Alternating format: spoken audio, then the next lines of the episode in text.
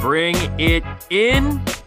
Read option is here, and the Los Angeles Rams are Super Bowl champions. Matthew Stafford, Sean McVay, Aaron Donald will never be talked about without mentioning the fact that they are Super Bowl champions once again. Uh, we are recording on Valentine's Day.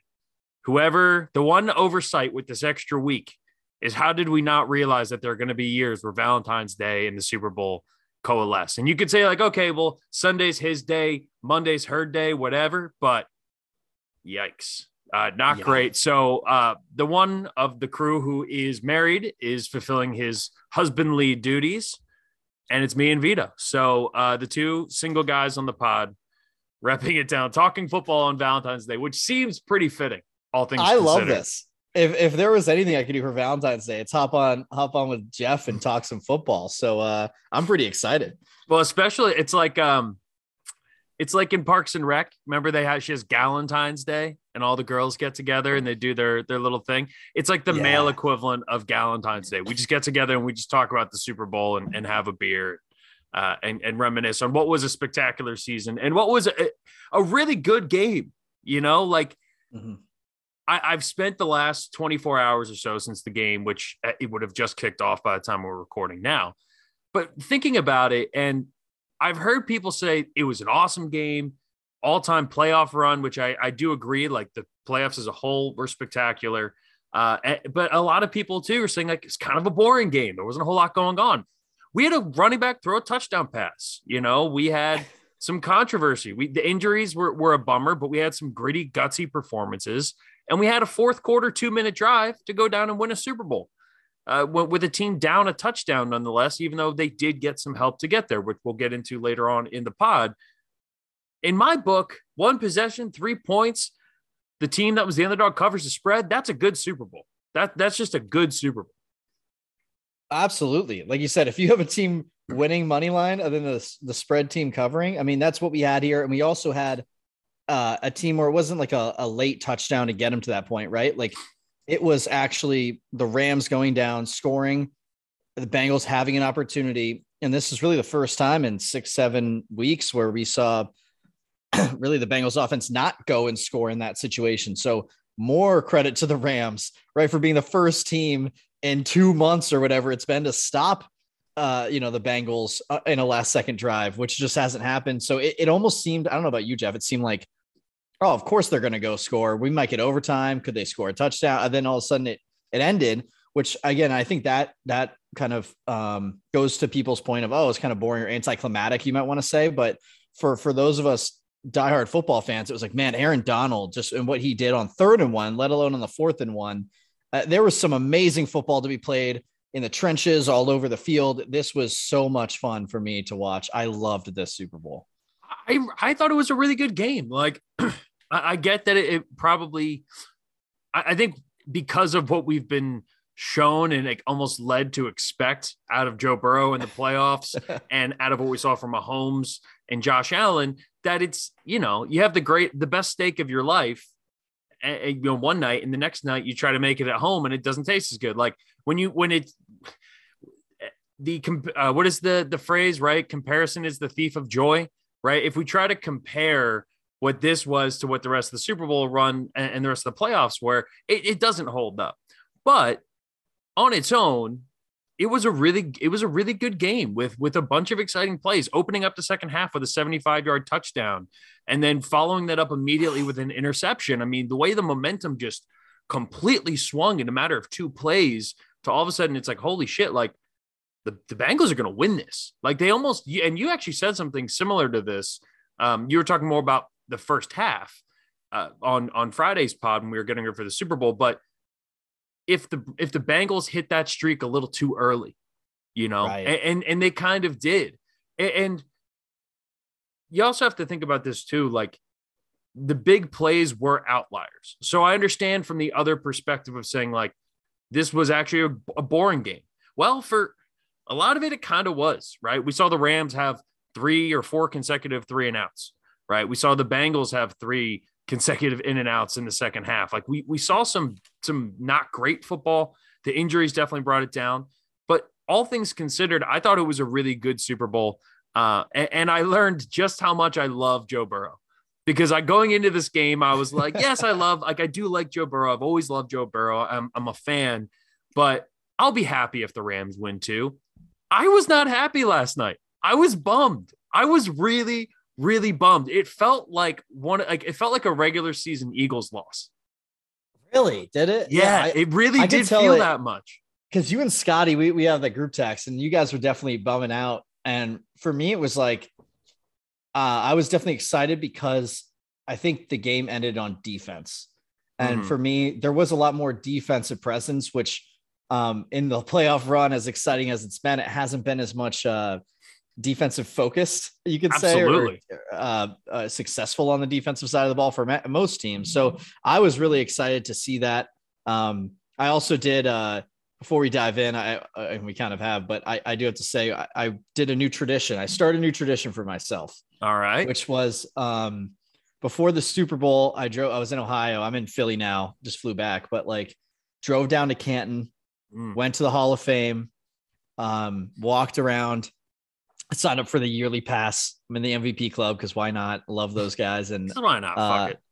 I also found it's tax deductible. Shout out. Uh, there you go. So everyone sign up. But no, the point is that going through and seeing greatness and seeing a Lombardi trophy and seeing all of the, the bus, right, of all these Hall of Famers and watching older, old, um, you know, some older Super Bowls during this week because they're on NFL Network or wherever you're you're watching sports, ESPN.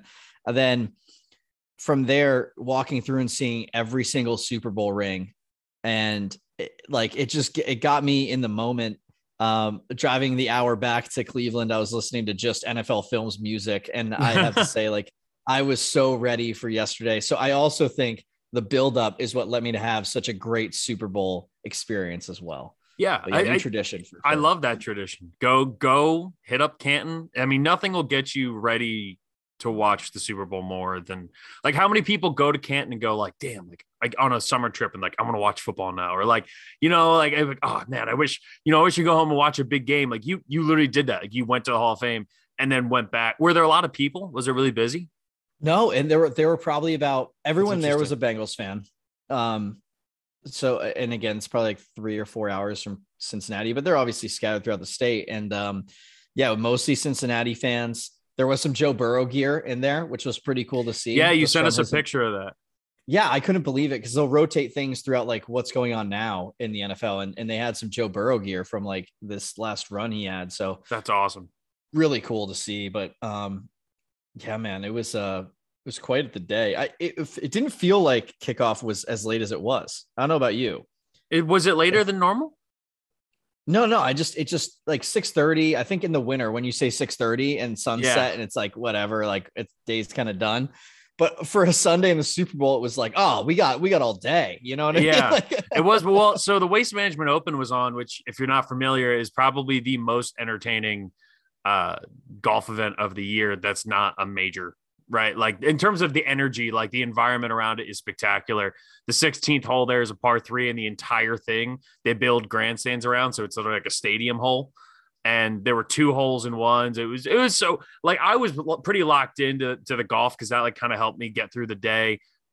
Did some cleaning, you know. We did food. We did a you know a slow cook like barbecue in the crock pot and uh and, and, made some food and it was just me and my my one buddy and uh, and roommate Andrew and that was pretty much it man like it was low key but like I was listening to I had saved a couple of podcasts I wanted to listen to so I had the podcast going all day while I was cleaning kind of doing like busy time and then had the golf on in the background so uh, I'm with you though because by the time we were getting to kickoff and everything I was like I was like a little antsy like I was a little like all right like let's let's get this going because it was the whole thing too. Like i was stoked for the halftime performance which was phenomenal and, and we're going to talk about that at the end of it. Like it was it was so good.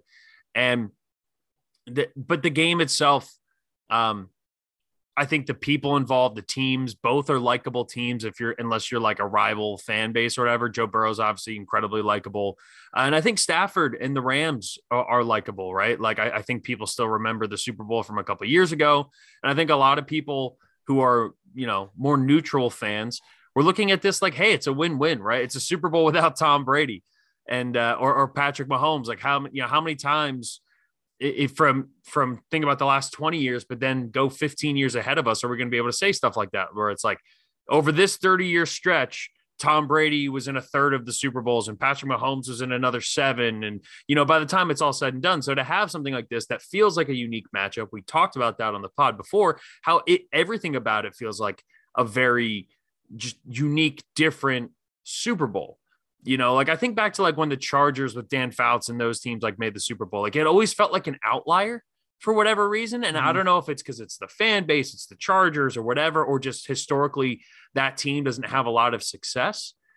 But right. there are super certain Super Bowls that just stick out a certain way. Like I think the Cardinals and Steelers Super Bowl is kind of that way too, where it's like that was a good game, but that game like wasn't a whole lot different than this one, right? Ended on a big touchdown catch, one position game couple defensive plays, really big plays, some officiating stuff. Like it's just different. And I think it's just going to stick in our minds a little bit differently. And I, I just, I, yeah, I just really enjoyed it. I, I thought the whole thing was good, other than, again, I found myself being a much bigger Joe Burrow fan than, than I realized. Cause like I can, I can like, you know, temper down stuff for the pod and, and be unbiased when we're talking on here.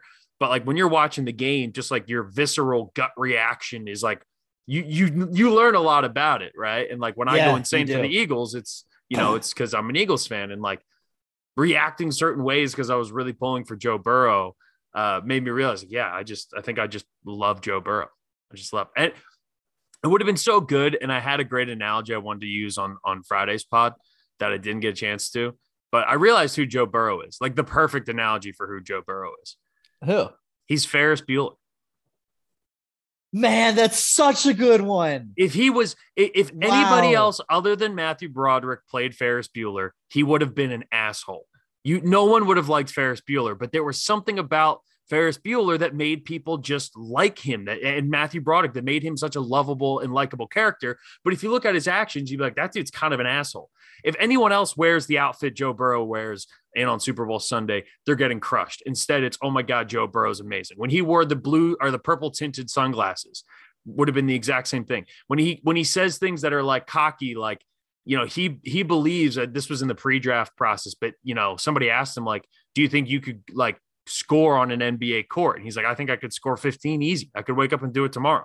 And he was like a sick basketball player. He was a Mr. Basketball in Ohio too. Like he was an unbelievable basketball player. But all of that arrogance that could be it's either arrogance or confidence depending on who it has.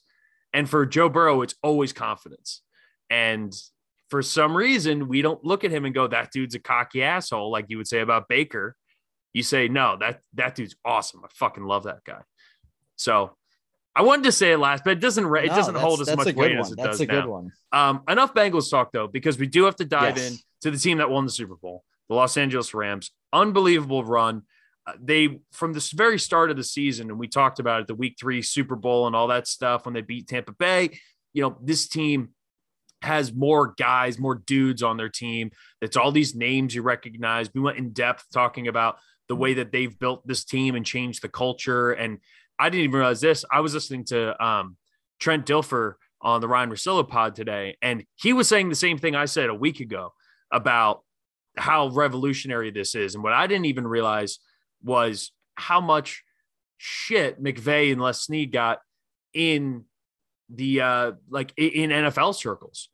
Being like, oh, you think you can challenge the way we do things here? Like, come on, like we've been doing this for a hundred years, you know, we know how this is done kind of mentality and they were unapologetically themselves. And and and i to the very bitter end like the whole theme of this super bowl was like the rams did it like frank sinatra. They did it their way.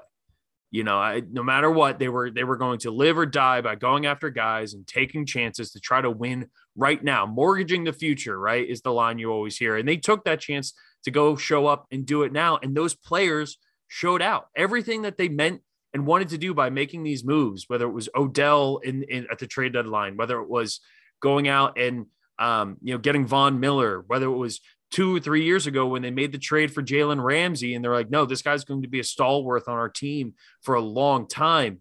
Obviously, the most you know glaring example of this is Matthew Stafford. the fact that Matthew Stafford is a Super Bowl champion quarterback now is because the Rams saw something and challenged a way of thinking that and if the NFL just hadn't been challenged in a way before. And now that it's worked and they've won the Super Bowl, I do think it's going to change the way that some teams approach this. There's going to be more oh. teams being aggressive at the trade deadline and and making moves and saying, "Screw this, we want to win right now. We, we got a five year window. We're going to win right now. We'll worry about the five years after that when we get there." I agree, and I think this is a slippery slope, like any team who's trying to replicate someone else is, right? But mm-hmm. the thing for me is that this is in a league where most GMs and coaches don't have that much, especially what we saw last year uh, or this past like couple weeks, I guess you could say. But um, a lot of guys don't have that much time. And I think that a lot of times, uh, GMs, especially, right, they don't want to mortgage the future. And, and that's a great term because what happened here is they, the Rams did that and it worked. Now, a lot of teams are going to do this and it's not going to work. And I think we're going to, if, if teams try to do this, right, and may fail and they trade for, imagine if Stafford got injured all year. And, and mm-hmm. I, I'm knocking on wood. I, I would never wish that on anybody, but like that happens. They're like, where's our future? If Stafford, like, is he going to make it back? We don't have a quarterback now, like all that stuff. And a lot of fans would have said, well, Goff got us there once. You don't think he could have done it again? Right. Like this could have gone horribly wrong. And, and we talked about it a lot on, on last week's pod, but I do think there's something to just be congratulated towards the Rams, Les Snead and, and, and obviously McVay and all of the coaches that have come before that have taught their players and, and have gone on to be head coaches and coaches that are there now. I mean, what a special group. And um, really hats off to the whole organization because it took a lot to go get Odell, right? That was not an easy move. And especially when they still have Robert Woods. And then that week, Robert Woods gets injured, and and Odell in the Super Bowl again makes that touchdown catch before he gets injured. He was really unbelievable. difference. He was he looked so good, and I think oh, Stafford so- Stafford missed him on one two in the first quarter. Like he the touchdown catch and throw was spectacular, and it's interesting too because obviously like I don't know how much weight to put on the injuries because when you look at how the game unfolded, it wasn't that dissimilar to how a lot of Rams games have gone, where they look really good right off the bat and they go down, score a touchdown, they take an early lead, and then they slowly start to blow it. But I noticed that it felt significantly different when Odell wasn't on the field. Like really this, did. this to me was like if Odell plays in that game, I think it's a blowout. But I think Odell getting hurt opened a window, and obviously the momentum swing of that too. And the way that these guys talked about him, like Odell gets a ton of shit, but he's revered by his teammates for a reason because he is considered to be a, like a phenomenal teammate. That's pretty much anyone who's ever played with them has said that. And that's going back to like Eli Manning and, and those days in New York. Um, mm-hmm. and there's a reason why, like when Jarvis Landry and those guys were pulling so hard to get him there, it just wasn't a right fit. I don't think schematically for him in Cleveland. I think that was just a weird fit. And I think Cleveland was starting to taste some success. And they said, fuck it, we're going to go out. We're going to try to get this super talented player. Um, mm-hmm. going back to kind of what we were talking about there before, right? And, and the way that the Rams challenged it, because that's the downside. You can go out and, and bring in a big name and, and mortgage assets in hopes that it's going to help you win more games but more often than not, we see what happens with Cleveland where the situation doesn't work out, or like you said, the player ends up getting hurt, which is a, a, an unbelievable testament to the job Sean McVay's done this year, like as a yeah. leader, like to manage all these personalities and to get the buy in of grown men and not just grown men, but grown ass men who are superstars, guys who are multi time Pro Bowlers, one of the greatest to ever do it in Aaron Donald one of the best wide receivers of this generation. Jalen Ramsey. Think about remember the headache that people used to talk about Jalen Ramsey when he was in Jacksonville. Remember, oh, like yeah. he he literally rented a Brinks truck to drive to spring or to drive to training camp in Jacksonville yep. because they wouldn't they weren't going to give him the contract, and he literally like rolled up to practice in a Brinks truck, like all of this stuff, and then he goes to LA, and we don't you don't hear a thing about it anymore. And I think that so much of that has to do with Sean McVay. So I he, agree. you know, deserves a, a ton of credit in in this whole this whole run. Well, and it really it really shows up when your biggest players in the biggest game that you went out and got pulled through, right? like Stafford, okay, yeah, he had three touchdowns and two picks. One of them was clearly a throw up and and it was picked off in the end zone. Um, when you look at what Odell did before he was out three quarters of the game, but in mm-hmm. the first quarter, he scored a touchdown and made his difference well known. He had like five catches or something. It, it was two had, two catches for 52 yards. Two? Yeah, either way, it was yeah, something 52 sounds about right. God, that guy's talented, man. And and then you look at Von Miller, he came up with two sacks. And so when you start looking at these pieces that they just chose to add, you know, of all of them, you could say that really Ramsey played the worst out of these star pieces, but he did enough to win. I mean, he he really did. I mean, you think about the fact that Ja'Marr Chase is under 100 receiving yards. I mean, that's honestly pretty. That was the only mistake. That was the only mistake that Ramsey made all night. Was the first quarter the deep ball to Ja'Marr Chase, which was a yep. stupid catch, and oh, he got one hit. Oh man, yeah, and he got Ramsey to bite for a second, and Chase got him back. But even like the touchdown pass to Higgins, like yeah, that yeah. that face mask like affected the play. He yeah, he lost sight. I, I get that it was like a graze and, and it wasn't a full grab. And I, my guess is the NFL officiating would say that they missed that, you know, if you ask them about it today. But it wasn't like egregious. However, the impact on the play itself was substantial. Agreed. Because so, you could tell he was slowing down to jump back towards it. Yeah. And like cut off the receiver. And then he just his because of the little the like you said, I don't think it was like a a yank. It was like a grabbing. It was a grit. It was a stopping, swipe. You're keeping momentum going. Yeah. Yeah. And it was a swipe and going and the grippiness of the gloves and the rubbery material that they have on the outside of the face mask, like just they they stick and it just moved with them. And it was, you know, it, it, it definitely should have been called like, you know, face mask, but you know, the refs missed it. Yeah. You take that play out and, and leave in the first one, the 41, the 40 yard play uh, yeah. throw. I think it was like 48 yards to Ja'Marr Chase um, or 46 yards. But you take out that Tee Higgins 75 yard touchdown, yards per uh, completion for Joe Burrow drops to 3.8. Whoa. Yeah. So wow, it says a lot about what this Rams team did defensively. And, and you said it right off the top there, right? That the determining factor of this game was defense because both defenses played really well. Like they the did. Bengals defense played great. They were gassed by the end of it. Uh, and, and, just like their defensive line was gassed, the offensive line for Cincinnati, especially in that fourth quarter, you could you could just feel it. You know, like every single time, every time they got up for the next play, there was just nothing from that front. There was there was just nothing.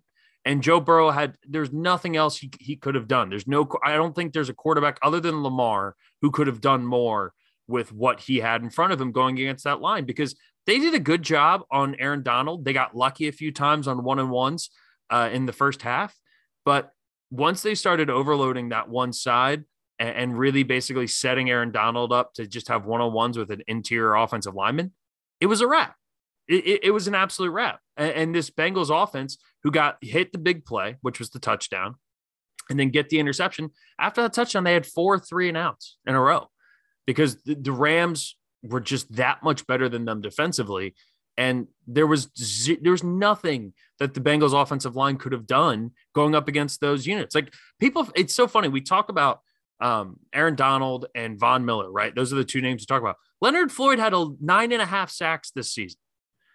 Like that, that and dude he generated a lot of pressure on the other side that in this game, a lot of pressure. Yeah, a ton. And he can he can do a bunch of different things too. I saw this stat last night. So of course, after the Super Bowl was done, I was so sad I rewatched the Super Bowl because what I don't know what else to do. Um, so you uh, just ran it back, just watched it again. Yeah. Yep.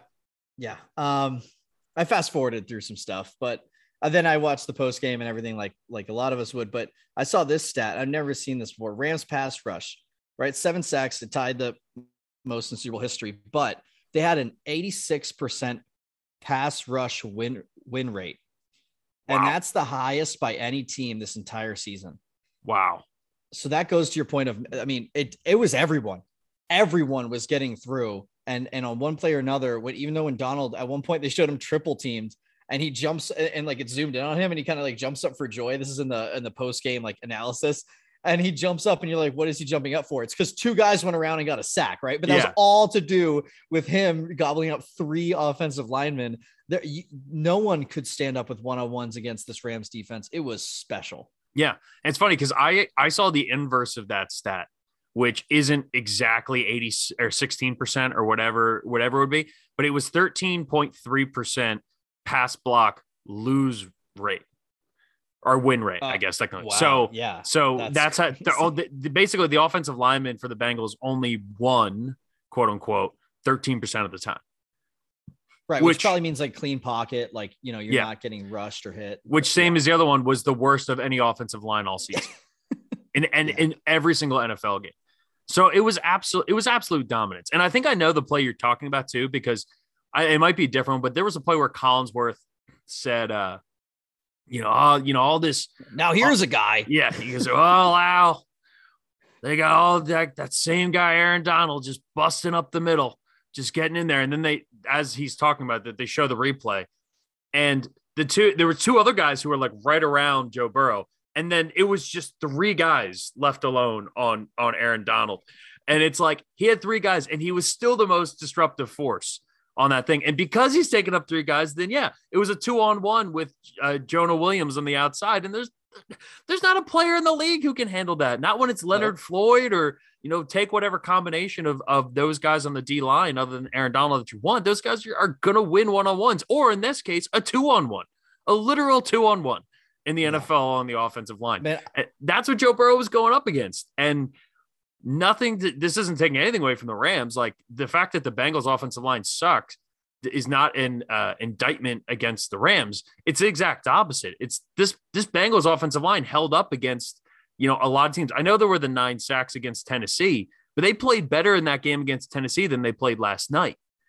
And that, yeah. Say, again, says a lot about just how dominant the LA Rams were. And they were at that seven sack number and like early in the third quarter.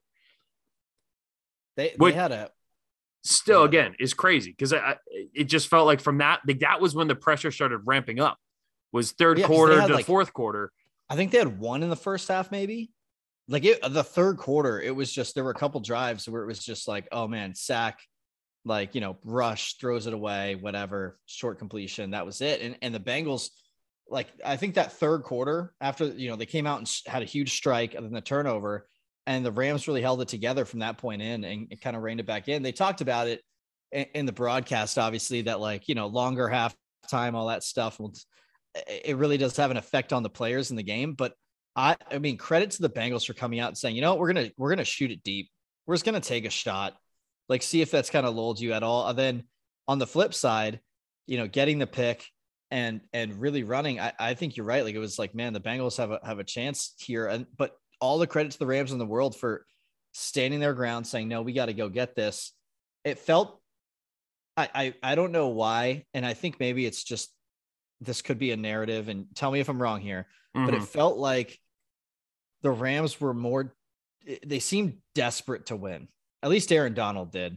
Like, and I don't know if that had to go had to do with things again during this game. I'd never seen it before. We heard that Aaron Donald might retire. We heard Sean McVay might retire. Yeah. And and it was all this stuff going on in the third quarter as you're seeing these guys start to like get their ass kicked real quick, right? By by Joe Burrow and and and a, a quick score and, and turnover and you're wondering, man, is this the Rams? Like, is this it for them? What's going on? They have, yeah. you know, some some more veterans, but all the credit to them in the world for holding it together, getting back in and staying in this game. Um, absolutely incredible for them to fight that off because it's, I mean, we've seen the Bengals be an onslaught to stop. Yeah, no, uh, ab- absolutely. Um, I, I think to your to your point there, that tenacious mentality, right? That like fearlessness that they seem to show. I think that's a product of what we were talking about earlier with Sean McVay and getting these guys to buy in because you're getting professional superstars to buy in, but not just buy in in a way that's like, oh, they're locked in for this game or whatever. They're bought in on a level that's like high school, college football, right? When guys, because I've played with enough, or I've played, I've worked with enough former NFL guys to know that univer- universally, if you ask them, like, when did you have the most fun playing football? What are your favorite football memories? It's high school and it's college. It's not the NFL. Even guys who've won Super Bowls, it's not. It's not the NFL. And they're like, don't get me wrong, winning a Super Bowl feels incredible. It's one of the greatest feelings of all time. He's like, but there's something about Friday Night Lights in high school. You're going out with the with your boys, with your squad. It's this brotherhood, you know, same thing in college, that there's just nothing that replaces it. It's one of the reasons why a lot of people who are purists when it comes to college football hate the NIL and hate the playing paying the players thing because it is such a unique, it's one of the last few truly unique things we have in sports that doesn't feel as transactional as the NFL does, right? As much as of, of a business right. as the NFL does. And so Sean McVay got these superstars, these hundred million dollar guys to buy in at that level, to buy in at a level where it's like, I'm doing this for something more than myself. So that way I can win a championship. It, and, and I know that sounds super cliche, but there is a true distinct difference between the two, right? They, there is. Some, it, it's so many guys in the NFL play because they're like, I'm getting a sick paycheck and I'm going to ride this out for as long as I can. And then there are guys who love football. And then there's teams that love football, which I think the Bengals are one of those teams, but just aren't as talented. And then there's the super talented teams that can never fully buy in. And then somewhere in the middle is where you find your Super Bowl champions almost every single year. A team that has a ton of talent, but buys in to a almost childlike love of the game in preparation for what is going to be the biggest game of your life. And that team so often is able to do that. And that's like one of the things about Tom Brady people talk about. They're like Tom Brady is the coolest guy. Like mm-hmm. you would you would love to have a beer with him, not just because he's Tom Brady. If he was Tim Schmady coming in and from Iowa and you sat yeah, down at yeah. a bar, you'd be like, I love this guy. This guy's awesome. I want to keep hanging out and drinking with this guy. And but it's Tom Brady who who can create that and facilitate that in a locker room. And and the ran and it's kind of similar to like, you know, and I know I always compare to that Super Bowl championship Eagles team, but like there was something special about that team. There's there's no logic to talk about it. Nick Foles should zero times out of out of a hundred should beat Tom Brady in a Super Bowl.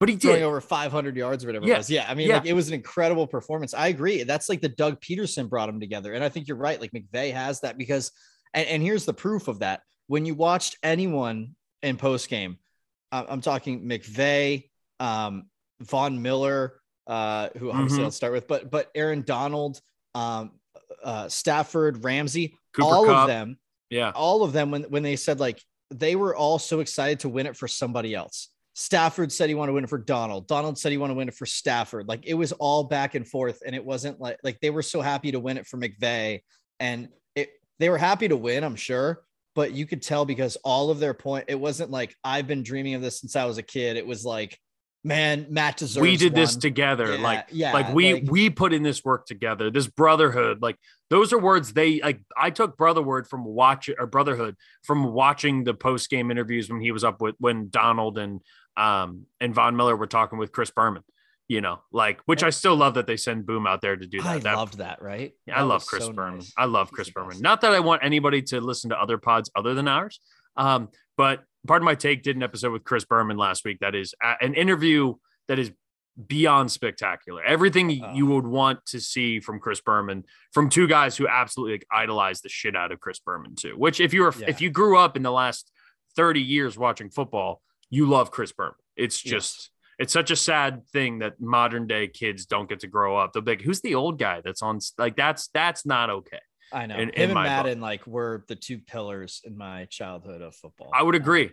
I would, and I would say they're probably the two guys who are non-players, which I know Madden played at some level. He didn't play in the NFL, but the two guys who were non-NFL players who might have had the biggest impact on why people love football.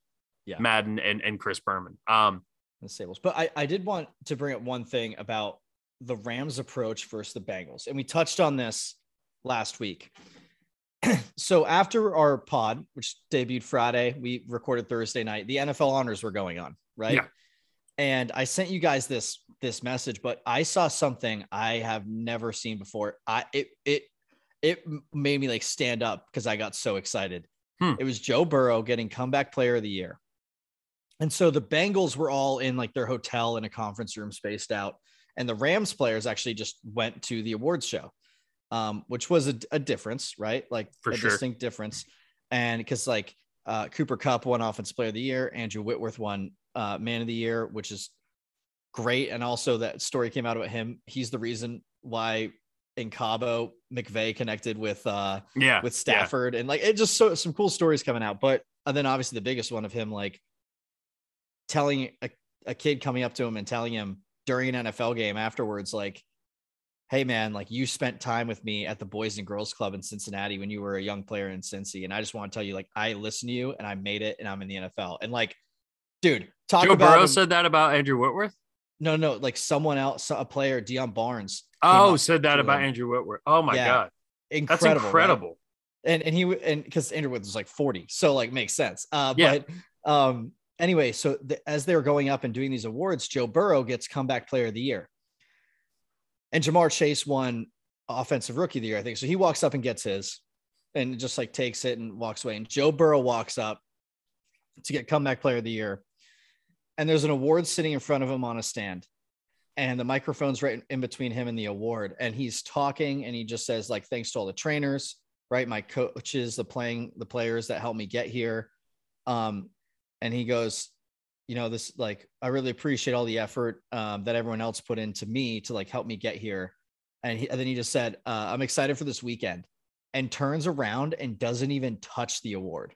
Like Really? he, did, and not in like a disrespectful way. Again, it's the Ferris Bueller effect of like, I saw him do that and I was like, that guy doesn't give a shit about any award except for the Super Bowl. Like, I fucking love this guy. Was that like, a like was it like a prop trophy? Like, or did the other guys grab theirs too? Or Yeah, no, it was a real one because Ja'Marr Chase had they had his there too, and he got his in the same hotel thing. So they put it there. And he just you could tell he had no interest in like it's like I'm when sure- um when Belichick won, I forget what which AFC championship game it was, but there was one where they handed him the AFC championship trophy. And it's a Uh-huh. it's a pretty funny gift, but like he just takes it and immediately he's just like whatever. Like he just pat he's like there. It's like I, I this is the tenth of these that I've won. I don't I don't care. Just take it away from me. I don't need this. Like it's right. it- Except yeah. Joe Burrow is a second year quarterback. It's incredible. Like the that demeanor. goes back to the Ferris Bueller thing. And when Oh, Joe yeah. when Joe Burrow does it, we love it. If Baker Mayfield did it, we it would you know because I didn't even hear this story. Like it's it's Right. incredible to me that I had that with all of the stuff going on, I didn't even hear this story, and and it's the case. Um, I do we do, we are going to hit on stuff on the Bengals here too, but before we take a break, uh, a couple of guys we do need to talk about and focus more on with with the Rams. So I'll give you I'll give you the options. Right, we can go Stafford, we can uh, or we can go Cooper Kupp. Man, I I think um I think we're gonna have to go Cooper Kupp. All I mean, we right? I, yeah, I mean he's I the Super Bowl Stafford. MVP. He's the Super Bowl MVP. We and we haven't got a chance to talk about it. Um, and I think that that that's where I was leaning as well. Uh, Cooper Kupp's finishing off what is. I, I'm sorry, and people are probably going to think this. is Maybe I'm being over dramatic. Whatever. No, it's just facts. The greatest season any wide receiver has ever had in the history of the NFL. That- And I get, yeah. I get that there's the 17th game. I get there's the extra week. It throws some of the stats off. We have to do a better job as fans at analyze at, at analyzing people and and critiquing people or talking about people uh, within the context of those who he competed against, right? As like this is a great example. Adding the number, uh, the extra game is going to completely screw off all historical numbers moving forward, just like it did when they went from 14 to 16 games. Uh, like it's just it's just going to happen, right? So the extra game, we put that we save in our back pocket. We also need to remember that uh, the game itself has changed over the years, right? What Jerry Rice did get compared to his contemporaries, I still will argue will never be beat because it was so different, new, and that much better than those around him.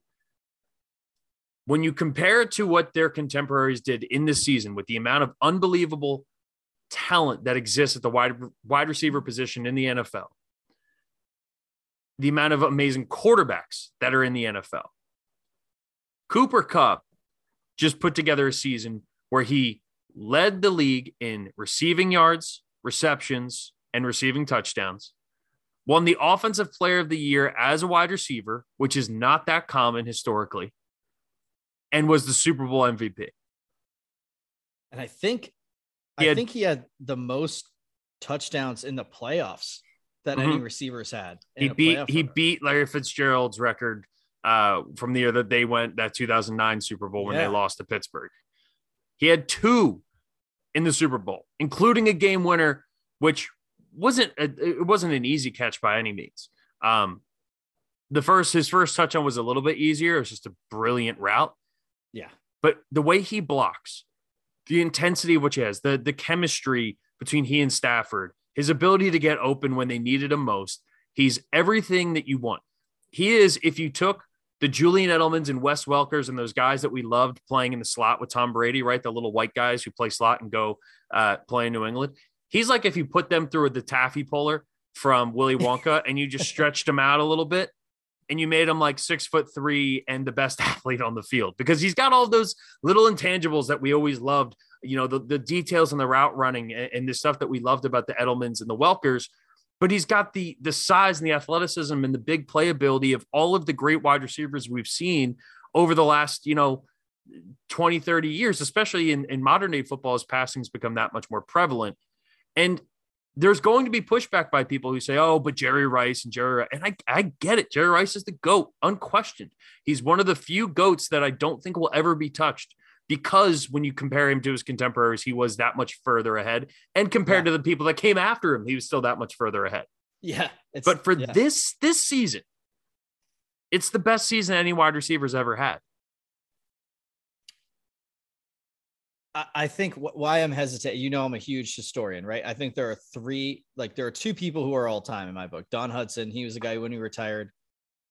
I mean, there was a season he had where he had um he had like at, when he retired at one point um he was the first one to he had 99 touchdowns and the next closest to him was 17 like that's mm-hmm. when he retired right like that's i mean he was just head and shoulders above everybody then there was rice obviously head and shoulders like everyone who was even our age we caught the tail end of it but even when he was like old quote unquote right like brady played till he was 40 and everyone's like this is amazing jerry rice did at receiver right? Mm-hmm. I mean, like it was insane to think about that guy's just athleticism and how much work he put in. But what Cooper Kupp did this year, especially when you have wide receivers around you go down, you have a new quarterback coming in, right? I mean, there are a lot of things, there are a lot of excuses why he wouldn't get a triple crown, and he still did it. And yeah. there are a lot of reasons why in the last drive with Odell out and everyone knew it was going to him that you know what? He, he would drop a contested catch or something would happen. And his route running, to your point, he changed his route running on the final drive to make sure he got separation. Yeah. He wasn't, it was backyard football. Yeah. It was literally, hey, we're drawing this up in the sand. Yeah. And, and you're going to go you out. Might do a curl. You might run five yards forward, right? Shuffle, turn back for a curl. And he might have gone one, two, three, fake inside, fake outside, then turn around just to change things up, just to make sure yeah that the secondary wasn't clamping down on him, even though that was their only goal, right? He yeah. still succeeded against that. It was absolutely mind blowing to see that last drive. In my opinion, that was that was one of the most remarkable last drives a wide receivers had. Even Santonio Holmes's catch from the Steelers Cardinals uh, Super Bowl you had mentioned earlier, even some of these other ones like that to me stood out so strong that last drive um, and, and what he did to create separation when everyone knew he was getting the ball. I, I mean, it, it, and to that point too, like we've seen Kelce and Hill be that dominant as individuals, right? In that same level where it's like, oh my God, just doesn't matter. But they have each other on the same offense. and they they their skill sets perfectly blend to allow each other to succeed. And there was definitely a little bit of that with Robert Woods. But in the fourth quarter, with two minutes left, none of that matters. You're going on a drive right now. You got to go score a touchdown to win the Super Bowl. And your number your number two and your number three wide receivers, or both of your number twos, however you wanted to you know split up OBJ and Robert Woods, are both out. Your third string tight end Brycen Hopkins is now in catching balls, and he had a great game. Shout out to to Brycen. Yeah. I used to work with his dad, Brad. Um, dad, oh, nice. his, he, his dad was a Hall of Famer. Uh, well, not Hall of Famer, but a, a Wall of Famer or team of Famer for the Titans. One of the best Titans of all time.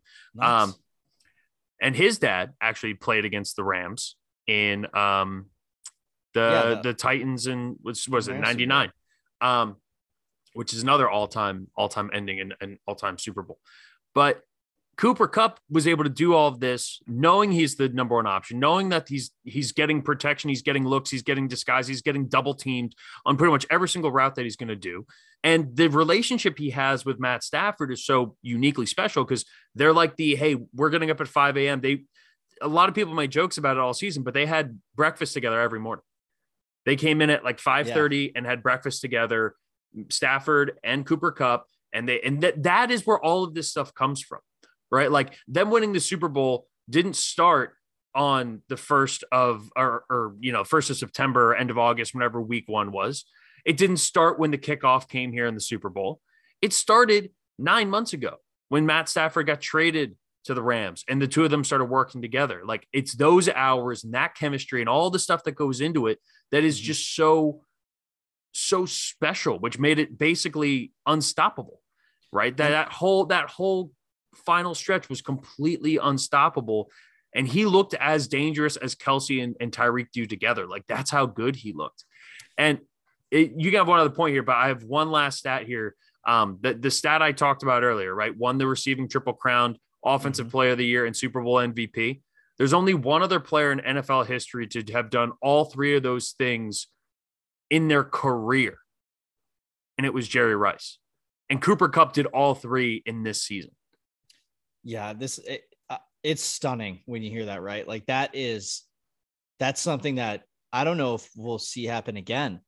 And we should just really take a moment, all of us, to remember this season and what Cooper Kupp did because it kind of snuck up on us. Like he was doing well, but then the Triple Crown, and then the playoff run, it wasn't really like he did his part, but the Rams were struggling at times. And then what he did in this game um, was absolutely incredible. He was the most valuable player, in my opinion.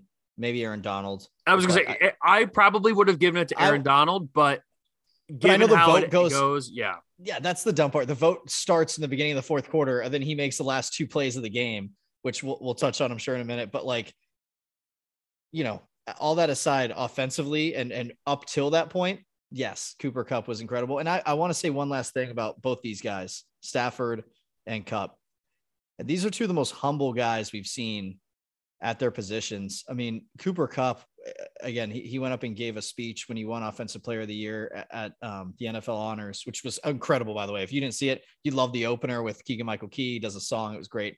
But he gave a speech and he's just so humble and and Stafford's the same kind of way. Um, I, am just excited for them to win, but I do want to say this about Stafford. Um, you know, he has now helped he's been the quarterback for the two best receiver seasons of all time with Calvin Johnson and Cooper Kupp. That's and it, yeah. It, there's something to be said about that. He's a Super Bowl champion now. I hope we see him come back and, and continue to have success. But this, right or wrong, without a doubt, changes his legacy.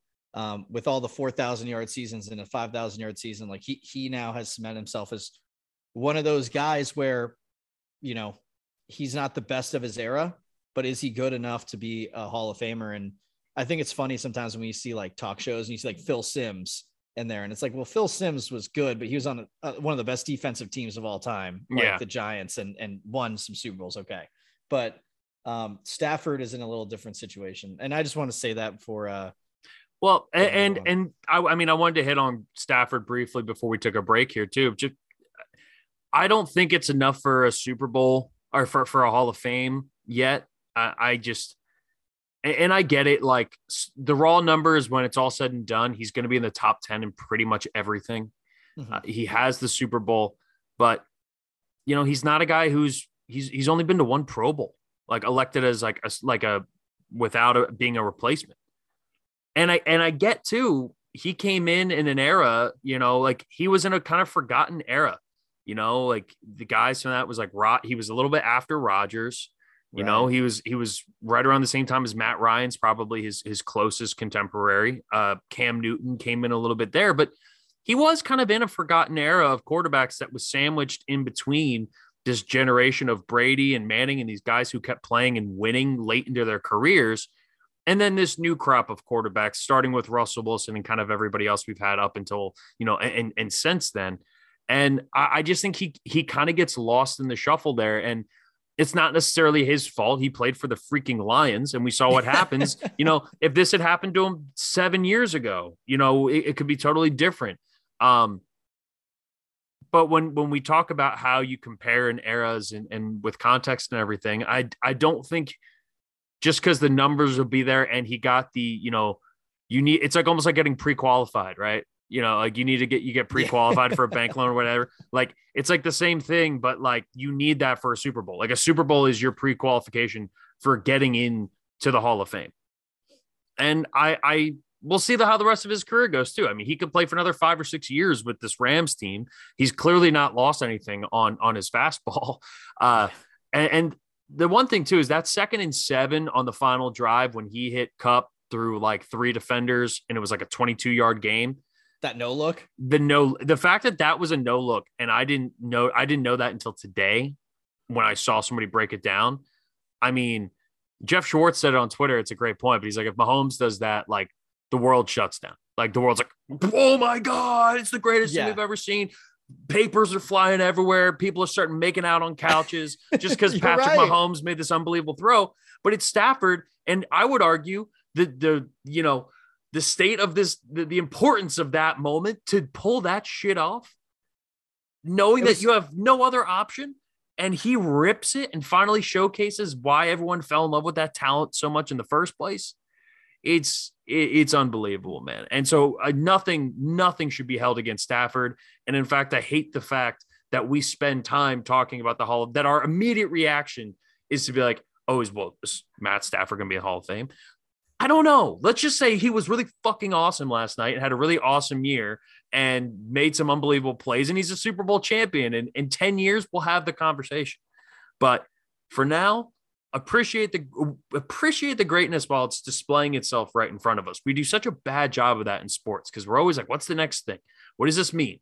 Just watch it and be like, God damn, this like I'm watching the highlight on Twitter right now. This no look pass in slow motion is just fucking absurd. It's just he absolutely had, he, you're absurd. right. He had to do it too because if if he doesn't, if he looks his receiver on the corner, the the linebacker corner, whoever is sitting in that zone, mm-hmm. is deflecting it. I mean, one hundred percent. So, now it, it incredible game, um, absolutely incredible offensive performance by those two, despite the numbers. Right, like yeah. it, it was. So yeah, and you see, and you see the other wide receiver sit short to put to basically like this is again one of those plays I think this is why I feel like they drew this up in the dirt.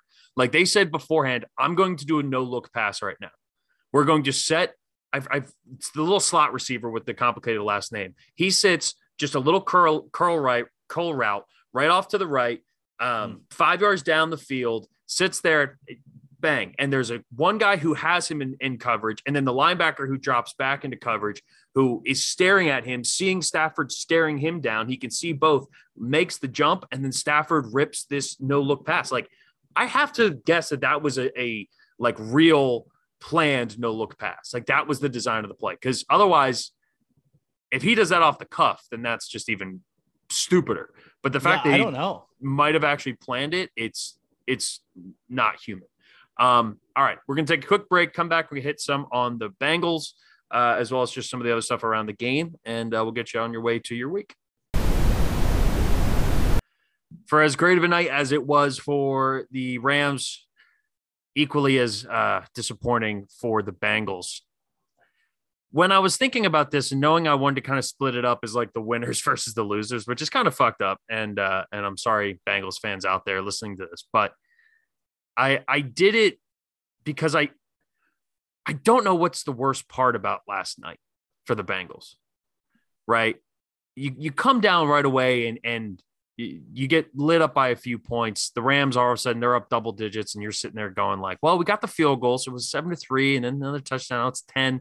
All right, they missed the extra point. Okay, all right, we're we're right back in this, and then all of a sudden that emotional swing of we come out after halftime, score a touchdown, and then immediately get an interception on the next play. We got lucky from the refs. They did the no call, right? And that momentum swing. And all of a sudden you're sitting there like, yes, it's happening. It's happening. I sat there and said it out loud. I said, holy shit, Joe Burrow's going to do it. I jinxed the shit out of him. But that, that to me is like what it felt. I just felt like, oh, he, this is happening. This is, I've seen this happen. This is what's happening. Right. And then that absolutely horrifying moment in the fourth quarter where Joe Burrow goes down. I mean, there's a non not insignificant chance that he tore his ACL in that play. And I know we're all doctors. We see a knee bend and we immediately go, "Oh, it's the worst thing ever." But they have not commented on it. He had to get extra work done. I'm sure in the next couple days we'll hear officially. But the anxiety of this guy just brought us to the precipice of a Super Bowl was in the lead. We were in the lead when he gets hurt. We lose it in the fourth quarter. and our starting franchise unbelievable quarterback might have torn his second ACL in the same knee within two calendar years. Not even, I mean, forget two years, a year and a half. Yeah. They're 14 months, 15 months. Like that to me would be weighing on me so significantly that I'd be like, I don't even know if, if I can be sad right now. Like, I want to be sad, but now it's like, well, we lost the Super Bowl and we might be fucked again. I, talk about a change because I had the same feeling that you had in the third quarter of, of holy shit, Burrow's going to do this. Man, he is on fire. I don't know who's going to stop him. Right. I mean, again, you get the no call on the, on the, on the face mask there. And, and, and listen, you got to just take the opportunities you're given. Right. It doesn't matter. You're like, both these teams are not referees. They have to play their hardest and however it falls, it falls. And like, you, you got to, uh, from a Ram side, right? You got to stand up and, and make sure that doesn't affect your entire team. And I kind of think it, it, it, I don't want to say did, but like it has to rattle fact, you if you're oh, if you're on that if you're on the them. sidelines watching. It has to. And especially when you've seen all the shit that Joe Burrow's done in the last two months. Like I would, yeah. I, I was rattled as a fan of, and I wasn't even. I, I again, I actually had money on Bengals plus four, and I was still like, oh shit, what's gonna happen? Like, because I had some money on the Rams too, because I'm an idiot. But the point is, is that like when you get down to it, the momentum swing that happened in the third quarter, and then for what happened in the fourth to, to come about was just almost like um, it's like if you have seen a movie over and over and over again, right? Like, what's your favorite movie? Like, um, uh, for me, Fast Five. I know that's dumb, but I love it. So every time I see I see Brian O'Conner and Dominic Toretto hitting, you know, whipping around Brazil with a safe tied to the back of their car. I know what's going to happen. And then all of a sudden, if they just got caught by the cops, I'd be like, what the fuck is happening on the seventh yeah. watch? But that's what it felt like watching the Bengals. It was like, no, you have done this so many times. And for them to just not, uh, uh especially in that last drive or in the fourth quarter in general, not really be able to produce like they had, it was almost like, what, what am I watching? Yeah. Right. Like, is this Joe Burrow? Is this Ja'Marr Chase? What's happening in this line? like everything was just out of sorts completely.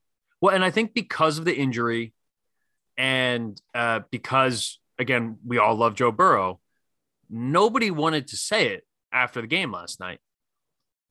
But Rick Neuheisel said it on the radio this morning, and it kind of confirms what I thought I had seen too, which was he looked a little scared.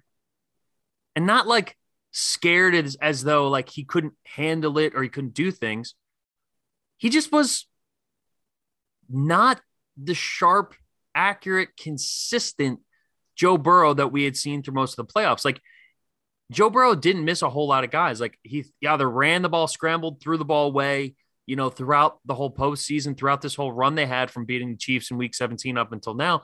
It was just consistent, right? Like he had some bad throws there, or he would throw it away, but he was the bedrock. And it felt like especially at the get go, it was a little rocky. And then, okay, they're going to a nice drive. Like the fact that the ran, like, uh, uh, uh, Joe Mixon had 75 yards last night rushing. Like Joe Mixon was averaging five yards a carry. They say, not that many carries. He he ran the ball well. Yeah, they needed him to run the ball. Like and for the offense to work, it was it wasn't just like oh we have the luxury of running. It was like no, we actually need to be able to run here in order for the offense to keep moving. Joe Burrow just wasn't great. And again, they're playing the best defense in the league, this unbelievable talented team with a bad offensive line who progressively got worse as the game went on. But he just wasn't the guy that I think we, we were expecting time after time.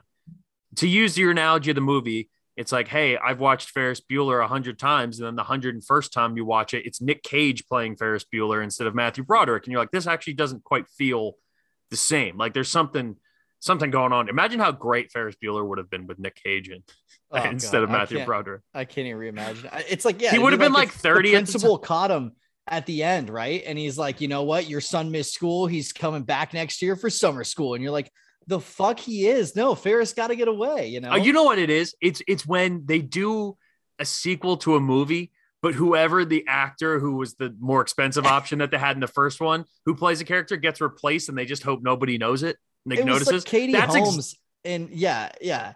In the in the Batman, the, the Dark Knight, and everything, and all of a sudden it was like Jake Gyllenhaal's sister, and I was like, Yeah. "The fuck is this?" Yeah, yeah. yeah. or Aunt Bev from Fresh Prince. Like, oh, we just replaced Yes. Aunt Bev. Okay, cool. Like, oh, we just replaced Joe Burrow with whoever this, you know, 1980s high school villain is, because that's what Joe Burrow looks like. Let's be honest. Oh, yeah. He looks like a 1980s Dude. high school villain. Um, Quick side note that yeah. that uh Fresh Prince of Bel Air reboot with the fact that like it was them Oh, yeah. like, kind of shoving it around a basketball court in West Philly, and then it was uh I don't know if anyone else caught this, but those of us who who know Philly well knew that it was Dreams and Nightmares by Meek Mill was like Oh, the yeah. song playing, and I just was getting so hyped up. That was so cool. that's the soundtrack of the 2017 Philadelphia Eagles. I wa- yeah. I rewatched the the whole Super Bowl on Saturday night, the Eagles Super Bowl, yeah, and and then just obnoxious amounts of like ESPN content that's four years old from the day after, because I just wanted best. I just wanted to hear Stephen A. talk about how good the Eagles were. It's so sad. It's like the saddest thing I've I've done in a long time, but I did it. No shame. No, I, it's the best thing to do. I did the same thing, but then I'm just hearing about like the Broncos really could put together even without Peyton. You know, he Yeah, didn't do much. yeah. We could do it with Osweiler, and I'm like, fuck, god damn it. I heard Stephen A. or maybe it was Greenberg saying coming up after the break. Do the Eagles stay with Carson Wentz, or do they go with the Super Bowl MVP Nick Foles? oh god, Right here on Get Up. Um, but but yeah i mean look it, it's um i'm off i'm off track here. But joe joe burrow again he just wasn't super sharp all right? For for all that is to say that joe burrow just wasn't as sharp as i think we were used to seeing him.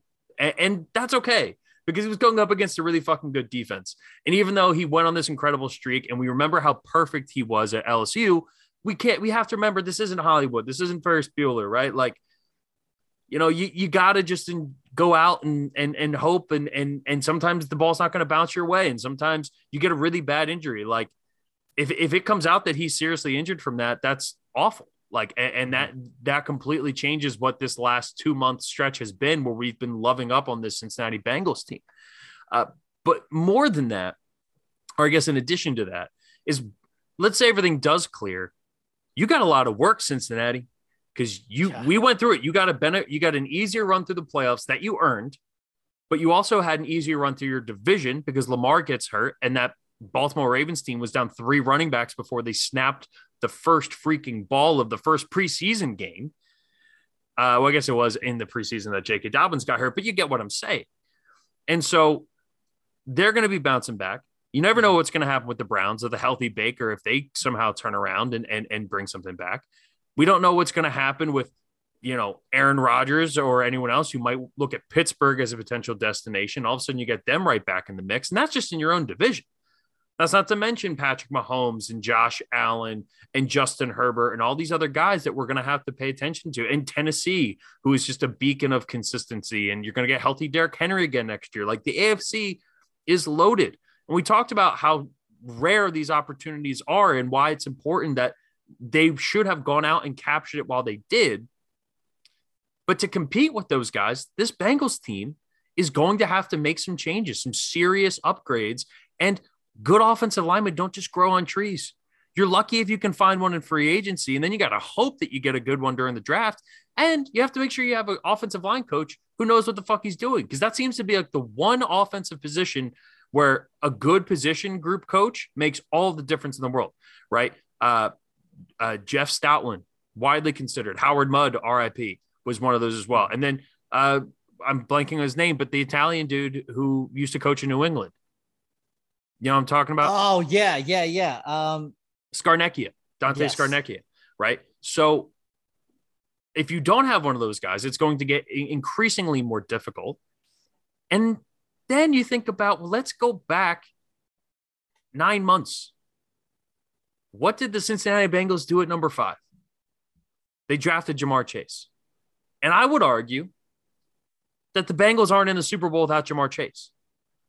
So it might even be a moot point in terms of you know, which one would have been better or worse? The answer was you need both. Which one are you going to spend the fifth overall pick on? And they picked wide receiver. But now you're not getting a slam dunk left tackle like Penei Sewell. And if it turns out that Joe Burrow, they made it all this way, they got to the Super Bowl, they took the risk and they drafted Ja'Marr Chase, and it paid off all season until the fourth quarter of the last game of the season with the Super Bowl on the line, that it comes back and bites them in the ass the most it shows you how far away this team really still is from being a perennial contender with the biggest and best year in and year out. Because they do still need that anchor. Otherwise, Joe Burrow could have two torn ACLs in his first two seasons in the NFL. Yeah, I, I think it comes down to that. The perennial piece is, is key, right? Like, I don't think anyone's mistaking this team for the 2001 Patriots, right? Um, like in terms of just th- this team, the defense played well, but this team a- as a whole is not as good as most teams that make it to the Super Bowl. They had exceptional play and overperformed in a lot of areas. And I hope for the defense's sake, that's a trend in the right direction. Um, they should have before the Super Bowl in the last two years. They had seven free agents come in, uh, or seven new players on the defense in the last two years, and, and they're really the best of the players.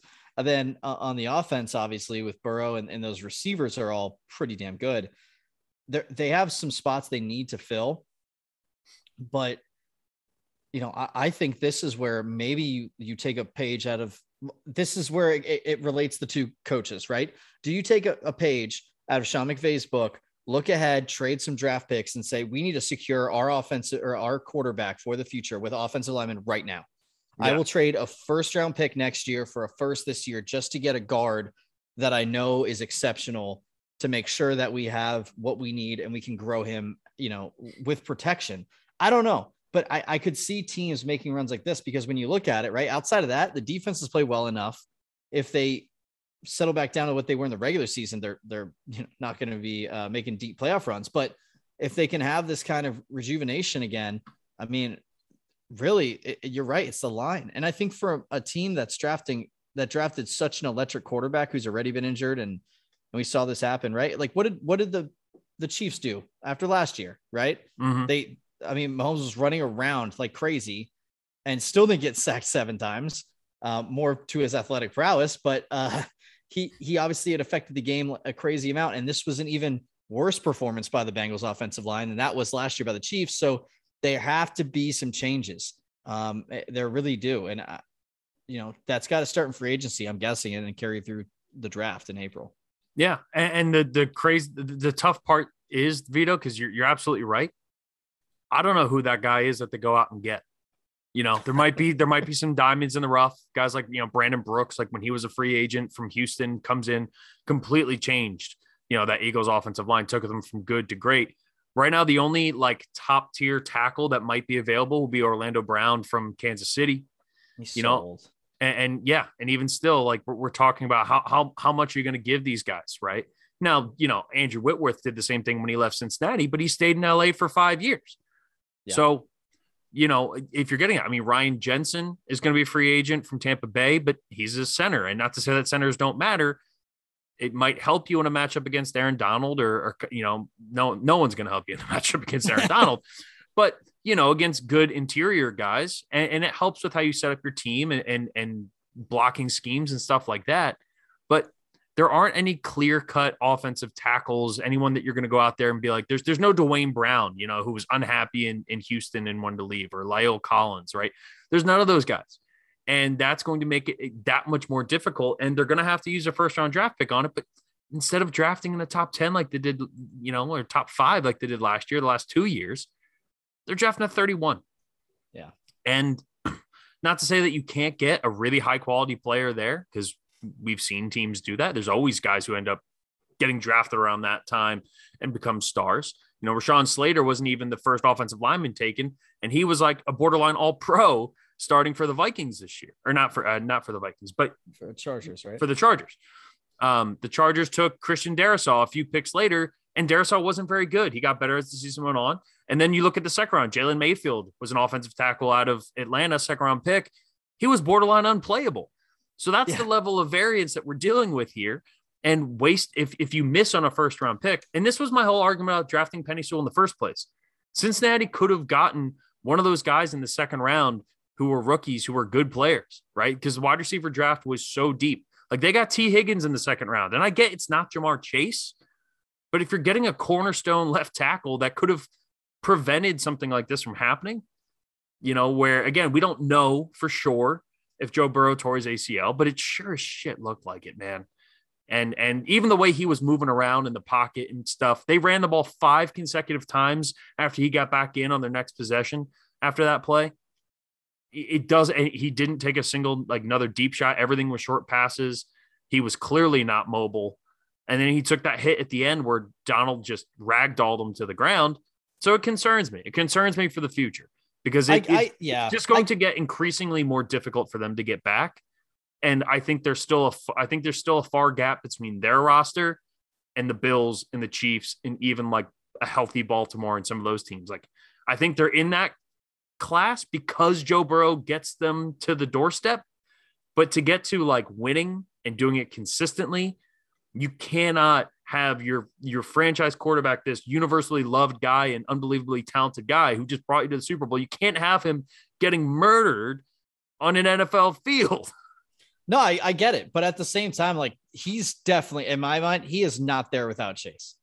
And I don't, I, I don't I, even think, I don't even think they're in the playoffs without Chase. So I, I think that when you retrospectively look back, like again, I give all the credit in the world um, to, to just Zac Taylor and and whoever their GM is. I don't remember the name right now. Yeah, but either way, I give them all the respect in the world for what they the the just huge decision they made to to go against that. But I do think you can't let it go another season. Something drastic has to happen, whether it's mm-hmm. a free agency or a trade with picks or the draft. You're right. Something has to happen because as a fan of the Bengals, you can't keep watching this, right? This is no. like when Barry Sanders kept running behind those Detroit offensive lines, and you were like, what the hell, man? Like he's still second all time in rushing, but he easily would have broken all these records if you just would have like if he just would have kept playing. And and Calvin Johnson, it's just funny. I don't mean to rip on the Lions, but like, you know, when you have franchises who aren't trying to support these their best players, they physically take the toll. I watched the Calvin Johnson in the, um, a football life, and it was a doctor just talking about how he was 240 pounds with a 45 inch vertical and was six five. And then he jump up, go flat, and fall right smack on his back. And they were like, "Yeah, you do that 20 times a season in games. Yeah, you're, you're gonna have gonna, issues." Yeah, and it's so such a weird skill. Like being able to fall is actually a skill. Right. And so for a quarterback, you don't have that ability, right, to even really control it. You're you're getting hit left and right and usually multiple angles. Unless and, you're like the mobile quarterback, right? Because we've said that about, you know, Kyler Murray. Like Kyler yeah. Murray has to learn not to get hit. He has to learn because, and he has to be overly conservative about it. We said the same thing about Carson Wentz. And Lamar Jackson has had been one of the few guys who it's like it never even looks like he's getting hit when he does get hit. And then one fluky ankle thing happens that is completely out of his control. And he's out. He ends up missing the rest of the season. Um, Joe Burrow was sacked 19 times in the postseason. It is the most of any quarterback in a single postseason in at least the last 20 years. The next closest player had been sacked 12 times. Seven more sacks taken, an entire games. He, he had already tied the record going into this game for the most amount of sacks that a, a quarterback's taken. Now I get it. They played four games, whatever, but still, still, that means you're getting sacked on average five times a game in the postseason. And yeah, you st- and yeah, and you still got all the way to the Super Bowl with a lead in the fourth quarter. That may be a record we don't see broken in our lifetime. They're an all-time terrible offensive line, and look, I'm sure no one feels worse than they do this morning. You know, both physically and emotionally and mentally, and yeah. just all together. But I don't know. It just, it just, it feels like a missed opportunity. Yeah, it does because it's just going to be that much harder. And yeah. the NFC, on the other hand, like you could get any team any year. Like it really like there's no set long term answer because like who knows how long this Rams thing is going to run out because they did mortgage the future. Um, it's just yeah, it's it's just crazy to me. Protect Joe Burrow at all costs, but it's just terrifying to think. And I pray to God a report comes out by the time people are listening to this, and I sound like an idiot for worrying so much. But the way like that's that shot of his face when when you could tell it went from like oh my legs caught to he's in extreme pain and and like that close up of his face while on the ground like it just it wrecked my heart dude like it just absolutely killed me so prayers up for um for for uh, our man joey b and um yeah it's just interesting because it's a double-edged sword that like that people looked at, oh, Penei Sewell or Ja'Marr Chase, both are great. You're right. They probably don't make it to the Super Bowl without Ja'Marr Chase. In fact, I'm almost positive they don't make it to the Super Bowl without Ja'Marr Chase. But if not drafting it, you know, means, or if drafting Ja'Marr Chase means that Joe Burrow had a second ACL tear, and who knows what could have happened, right? Playing the hypothetical game is dumb, but it's just going to be a what if. And what ifs and NFL franchises, you don't want that. You don't want what ifs. No, but I, I also think that like in those rooms, they don't really deal with that either. Right. I, I really don't, I don't at that level they do because I think they I do. Watched, I don't think it. I, I, don't think they obsess over it the way that we do. But yeah, I, I, I, but I, I do because what ifs turn into are, are born out of things that actually happened, right? right like what ifs, what ifs also apply to different situations. I feel like if you're saying a what if about a team who just had one of the most incredible runs and made it to a Super Bowl and like had a chance with the ball to drive down and score a touchdown to win, if not a field goal to tie, like you can't what if that. Like that is the best you can possibly aim for in, uh, in a season, in my for, opinion. For, for sure. But I, I'll, I'll say this: the, the the glaring example that comes to mind is what if Carson Wentz doesn't tear his ACL against the Rams? But you can't what if injuries. You just no, but because even if you had a great line, but it's but it's human, but it's player. a human thing. Like you, it's not something you can can do or, or can't do. It's a natural thought process. You know, if the Eagles made it all the way to the Super Bowl and lost to the Patriots in a close game after Carson Wentz went down, people still th- that what if steers into other conversations, right? And ultimately, even though the end result of all of that was the Eagles winning a Super Bowl, it doesn't necessarily mean that, or the end result was them winning a Super Bowl, but it also, in a lot of ways, cost them a potential 10 year long run with Carson Wentz being one of the best quarterbacks in the NFL because Carson Wentz was never the same that way. No, for and, sure. And so it, it's a what if of like, oh, but like, what if we got Penei Sewell? It's dumb. It's a dumb thing to say that because, yeah, they're probably not in the Super Bowl. He's probably not even in a position to tear his ACL like that again, especially on that stage. And this is all assuming he did tear his ACL. But it's still something that's going to linger there. And it's going to be from that into like, we, we match up the what ifs with the outcomes and we try to play both sides of it. And it's not a smart thing to do. I'm not saying that but it's just a human nature thing. Like I don't think it's something that we have control over, you know? I, I think it does better with time. And I guess what I'm saying is like the Eagles conversation is better now because we're four years, whatever it is, removed. There's a great on the same line. There is an incredible documentary. It just came out last week about the tuck rule. Yeah and the Tuck Rule game, and it was Tom Brady talking to his old Michigan teammate Charles Woodson. They're in the house. They are talking so much shit. If you haven't seen this, you need to go watch it. I still it's need hilarious. to. I still need to see it. I haven't gotten to it's watch just, it yet. It's like Tom Brady with a guy who he obviously went to college with, and he has so much respect for. Yeah, and they're just talking mad shit about a play that obviously happened, but they go through what ifs. And at that one, you talk about what ifs. If they don't call that that way, Tom's like, listen, I should have saw that blitz coming. It was a rookie mistake, basically, a second year player mistake it's like I, t- t- 2002, I'm going in as the backup behind yeah. Drew Bledsoe, and he's not traded. And the Raiders went to the Super Bowl the next year too. They're like, we could be back to back champions, right? We could have like a whole different situation.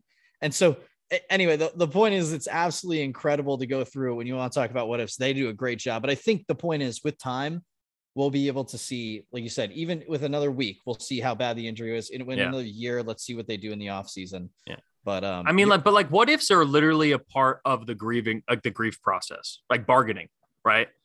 Like that's the true. five, the five steps of it, like that's essentially what grief, like part of the grieving process is that. And maybe it's dumb to grieve a Super Bowl loss, but uh, fans, I think, I fans do it very reasonable to grieve and, a Super Bowl, loss. and players absolutely do it. Absolutely. The what if of Carson Wentz being like, what if I had been the quarterback? And instead, now I'm playing for a town where my backup in the next year just won them a freaking Super Bowl, and it's like the toughest sports city to play in. Like I, I think, even though it's dumb, there are going to be people, and, and, hopefully it's not Joe Burrow, and hopefully it's not people in the organization, but there's just going to be people having the same, you know, thought process that I'm having right now, which is just yeah, but like what if you know, like what long term, if the Eagles had lost the NFC Championship that game that year, and Car- but Carson Wentz never gets hurt, and it could have been a decade or 15 years of having one of the best quarterbacks in the NFL, in that moment when your team loses, you're like, yeah, but I would trade that. I would rather have 15 years of consistency and being consistently good if it means, oh, this one Super Bowl loss that we got all the way there doesn't happen where Joe Burrow ends up getting hurt, you know? And it's again, it's dumb. It's dumb that we do Yeah, it. It's, I just think it's, it's I just think it's human nature. I just think it's human nature. Yeah. Um, all right. Last things here on the Super Bowl before we wrap up. Uh, the officiating. I'm not going to be here and be the guy that blames the officials. It just very much bothered me at the end of the game that we hadn't heard from the refs. The refs had let, had let them play all game. In fact, I had leaned over through three quarters and said to my roommate, I'm like, this has been great. Like, we haven't even heard from the refs. Like, they're just letting them play. It's been a clean game. And then the holding call against the linebacker there, matched up against Cooper Kupp, which just looked like fantastic coverage to me. A little tiny little bit of physicality was a stretch. And I hate that they, you know, if it was blatant, you got to call it. You know, like that was always my thing with the Saints play and, and the pass interference. Like it's blatant. You got to call it. Sorry. Like you just have to. I know people don't want games to end that way, but you have to call it if it's blatant. That wasn't blatant. And it just bugged me that we had a great game that I think got demoted to just a, a, a good game, a, a very good game, um, because the referees got involved there at the end. But I don't know how you feel about it. I mean, you were, I mean, again, this is not taking away. I'm not saying that the Bengals Right, got yeah. robbed or anything. no, I'm just yeah. saying, as a fan, it sucks whenever you have a really good game and then all of a sudden it gets clouded by this really like you're gonna call that here. Like, let's just play the game, just let them go. Like that was a good play. Yeah, the, the angle. So the angle from the sideline clearly showed good defense, and there was another one they showed later that was from the back, uh, like the end zone view. Yeah, And what ha- hit the defender's right arm on Cooper Kupp's like right hip, kind of like it was a little. It was it was I I swear it was like an undershirt, literally like being being not I guess tugged, but like not a gripping motion, not like a pulling him back. Um, I thought that, yeah, like all in all, I, I, the back from the back angle, you could understand you saw like a piece of cloth be moved. Yeah. So I get it. But there Um, was a play that was almost agree- identical to that. That was against Tee Higgins that didn't get called. And I said again out loud, I'm like, that's a good no call. Like that was Yeah, smart. I, I get it, but You know? a lot of it depends on the ref's placement, where they're at, what they can see. Yeah. I, I, agree. I didn't love the call, right? I, I could have done with it or without it. It didn't bother me that much. But then again, like I also wanted this game to keep going. I wanted the Rams to score so that we could get a Bengals last minute drive to see what they could do.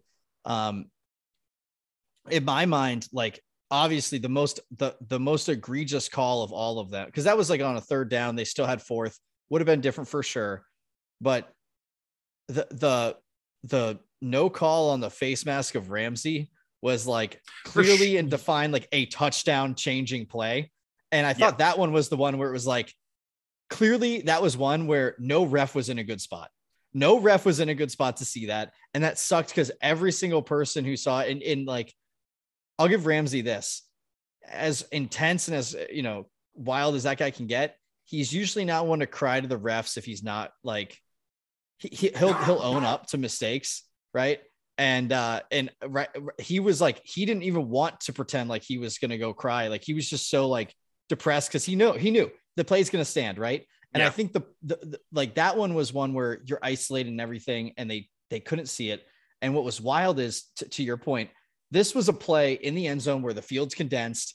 There's a lot of guys in that in the end zone, and the ref is looking from the end zone through to this player who's making a cut on like the two yard line, and he called that, which was like very even hard to see. I mean, credit to this dude's eyesight for even noticing the jersey tug they point out later. But I, I think that in general, like that should be a let him play. It's the end of the Super Bowl. yeah. If Cooper Kupp can get it, sweet. If not, okay.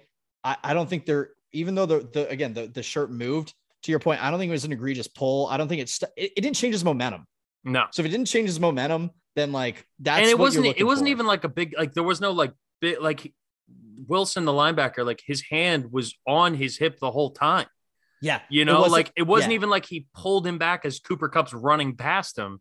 right. it was not like, his hand was there and he just kind of you know gripped gripped by it. I, and, and you're right. The the, the Odell or so the Jalen Ramsey no call is why Bengals fans can't be like, oh, the ref screwed us here, right? Because it's just clear as day. You got away with one there that resulted directly in a in a touchdown. The only difference is oversight is one thing. Interjecting yourself into a game by making a call that doesn't need to be called, I think is different. Right? Oversights are going to happen. Yeah. And, and, I can forgive that, right? Because it happens. And if you're a fan of the team that, that is on the other end of it, that sucks. But when a when an official interjects himself into it on a play that doesn't need to have a flag called on it, and they call the flag, that to me is is where that line is. It, it gets a little more frustrating because that missed calls happen, sense. but I, I, think as soon as it's like I, I can call this no play or I can call this something because I think I might have seen something, so I'm going to call it. I would err in that situation to lean on the opposite side, which is don't don't worry about that. Just I agree. I, am with you 100. percent And what's wild is after that call, I think the Bengals had like two or three real holdings and like real. You could tell it just yeah. kind of opened the floodgate of like we're exhausted. Let's just try not let him score any way possible. I don't care what. But at do. that point, I mean, you know, they get the ball at the it. one at the one yard line, or you know, they're getting the ball all the way down there. Like it's just, yeah, it just it just was unfortunate that you know it was so well officiated, with the exception of the Ramsey play, which obviously is a huge miss. Um, and then other than that, yeah, I mean, yeah, and then and then outside of that, like getting to the finish of the game, I, I had every expectation Joe Burrow was going to go tie it, at least with a McPherson kick. Like that's all I wanted, and to see them on third and one run up the middle, I, I didn't mind it because like you might as well just run it twice. Or I, I don't know what they were thinking there, but then yeah, Aaron Donald to get inside and to not let the running back get across the line was an incredible. Yeah, Perine. Yeah, while that he's was... getting blocked, he just grips him by the waist and just mm-hmm. he just stops. He goes from running fast to stopping in his tracks immediately, and that's yeah. like the. But also, why is Samaje Perine in the game? Oh, no idea. No idea there. How right? is it not like, Joe Mixon? Like Joe Mixon's bigger off. Like I don't stronger. know what the deal was. Yeah, I, it changes. It probably changes some of the coverage stuff because Perine's they use more in the passing game. But right. I thought I thought that was a miss. I did too. Yeah, I. That's really the only major coaching blunder. I mean, that you know the Bengals went for it in the first quarter on fourth and one. That wasn't all that shocking. You know, I right. I was pretty confident that's what they were going to do, but you know, it, it is what it is. Yeah, it's this the third and one play by Aaron Donald there. Um, and then again on fourth and one where he just busts through and completely wrecks that game or that play. I mean, yeah, it, it, was just unbelievable. Would love to have like, oh, I'm sure he was mic'd up, so we'll hear it. But I would love just be in his head in that moment. You know, what are you what are you thinking? Is it just like dead quiet in his brain? Like that's what I am. And it's just like the second this ball snaps, I'm wrecking this and I'm a Super Bowl champion. Yeah. Well, and McVay, they had McVay mic'd up, and that came out a little earlier. And it was like McVay goes up to Aaron Donald before that play and says, like, you're gonna go make a play right here. Like, this is the moment that you've been talking about. And then yeah, he's on the sideline with his mic on. He goes, and he just goes like nine nine's about to make this play. Aaron Donald's about to make this play. And I think you're right because Aaron Donald knew he was lined up one on one with a guard, and that's yeah. mismatch heaven for Aaron Donald. So mm-hmm. he clearly just like literally moved the lineman aside and ran in. And man, he literally just, moves uh, mountains. yeah, I mean, like, the guy's like, incredible. Yeah, uh, there, there's not enough accolades, and and I hope we both selfishly hope he doesn't retire. Um, but he's there's nothing else for him to achieve, man. I, there's there's nothing else for that dude to achieve.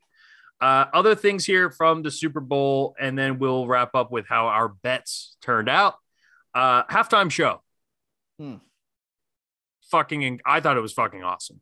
I thought it was in fantastic. my opinion, the best one we've had. Like, I, I, and I'm biased probably because this is the best music in my uh, the music I've liked the most in a Super Bowl halftime show. Yeah, but five artists all come and someone else tweeted something out like this like i'm going to tell my kids this is this was the avengers right like, yeah, like when they're all standing up top but it felt like that it was like man the avengers changed movies because they had all these stars come together from different movies and make this universe Mm-hmm. The Super Bowl halftime show felt like that, where it was we have all of these artists coming together and recreating some of their, in some ways, some of their music videos. The 50 Cent, like just dropping yeah, the 50 for me was, was incredible. That was that was like one of the first music videos I remember watching, and like uh and and there were so many good memes about that. Like, of course, Fifty Cent performs yeah. after two quarters. Love. Well, that. this was uh, this was the halftime show for millennials, right? Like, yes. I, when we were yeah. kids growing up, it was the Stones. Springsteen did one, right? Like Prince did one. The Prince one is still the best of all time. So as great as this one was, nothing is better than the Prince in the rain. It's it's the greatest. Um, but this one, in my opinion, is is up there with some of the best all time. I'm a little biased. I'm a huge Springsteen fan. Love the Springsteen one, but this one, we are now the target demographic, right? And we've seen a change. Maroon Five, Justin Timberlake, Lady Gaga. Uh, they've done more in this range. This is the one where they were like unapologetically, we're like, we're not even trying to mend generation gaps here. We're going to who's our number one consumer audience. What's something different that we haven't done? We're in LA and I think they absolutely hit it out of the park. Yeah, uh, yeah I saw like the New York Post had a headline that there was a video of Snoop, uh, literally in the steps, about to walk on top, smoke, so, smoking a joint, and it's like it was the dumbest thing I've ever seen because this New York Post article was like, uh, Snoop Dogg caught smoking before entrance to Super Bowl halftime show, and my I retweeted it's just like, uh, you think? Yeah, like I, am amazed he sure... didn't smoke on stage. Yeah, I, I, was gonna say I think his joint just ran out before he got on stage, is what the news article should be. Because yeah, like, it's he, like how is how is this? Care, man. It's, it's like what? Yeah, that was it's so like fun, famous though. murderer caught murdering somebody. like, yeah, that's what I ex- have grown to expect out of this person. Like, I love the the lighters. anyone who goes into a store recently, the Bic lighter, like as where it's like for for like home goods, and it's like Martha Stewart lighting a candle, and then it's just like and more, and it's Snoop Dogg with a lighter. And clearly, you know what they're uh, selling yeah, for. Yeah, but... there's there's an implication there that I think we can all kind of figure out. Right? It's not rocket science. I just thought that was so funny. It's like yeah. person that you famous person who's famous for specific reason gets caught doing specific reason. Yeah. Before a national also, audience, and it's like, yes, that's uh, this is that's what he does. He's Snoop Dogg. What what what? what? He's in yeah, California it, too. Like this isn't some scandalous no, thing. I just no, it was awesome. So, and I the whole, the whole thing was great though. Who who was your favorite of of the group? Which performance? It was probably Dre and Snoop just going in like that was just awesome. Yeah, it was uh, on a couple songs. Uh, and then I, I, did obviously Eminem with "Lose Yourself" was cool when he came out and forgot about Dre and they like slowed it down and everything. That was good too. Um, uh, uh, those two for me. What about you? So, uh, Mary J. Blige was awesome. Um, as someone who doesn't know, like, I just never really grew up listening to her. I listened Same. to a bunch That's, of her yeah. stuff here before the Super Bowl halftime show and it's opened up a new musician for me that I'm that I Good. dig that I think is awesome, which is which is great. And I always kind of figured I would, but you know, I just never really took the time to listen. Um, to me, and this is probably a hot take, but I'm just a big fan of his. I thought Kendrick kind of stole the show. I thought musically, what he did, and then the transition from Eminem doing "Lose Yourself" into uh, Dre and Snoop finishing it up. I thought that that transition with the elevator dropping and and Eminem taking a knee, you know, doing yeah. the Colin Kaepernick thing, like that was yeah. huge. And there yeah. was a a report that said the NFL had told him not to do that. Good. Uh, and then do he it did anyway. it anyway. But then the NFL came out and said that no, we, he did it in all the rehearsals. We saw him do it. We didn't have any problem. I don't know where that comes from or not. There's probably some ounce of truth in it.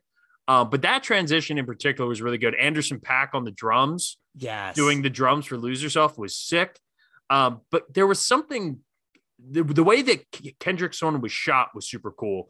They did yeah. zoom in shots with a really really nice camera. I don't know if you caught that. They did it twice, but it was like almost like a music video kind of like thing that you would see, but it's like a live broadcast. It was one of the coolest like broadcasting things I've seen for a musical performance where they changed the camera. They did like a zoom in and zoom out with the camera to give this like in your face and quick out kind of like feeling to it. It was I thought was really really cool. Um, and, and I I love All Right. That song is one of the songs for like high school into college for me that just like always hits. So definitely mm-hmm. scratched a nostalgic bone him and then straight into Eminem and I loved the the day. I just I love Kendrick. I just think Kendrick's an absolute genius. Oh, but yeah. I loved all of it. Like that's that's the thing. It's like I loved I loved the whole thing. Other than our internet like crapped out halfway through and we got the buffering thing which pissed me off. Oh. But we just went back and rewatched it from the from the beginning because it, yeah. it, was uh it was worth it. And you and um we'll say it's a push for you and uh Scotty there when we made our picks as to who would be the first one to come out.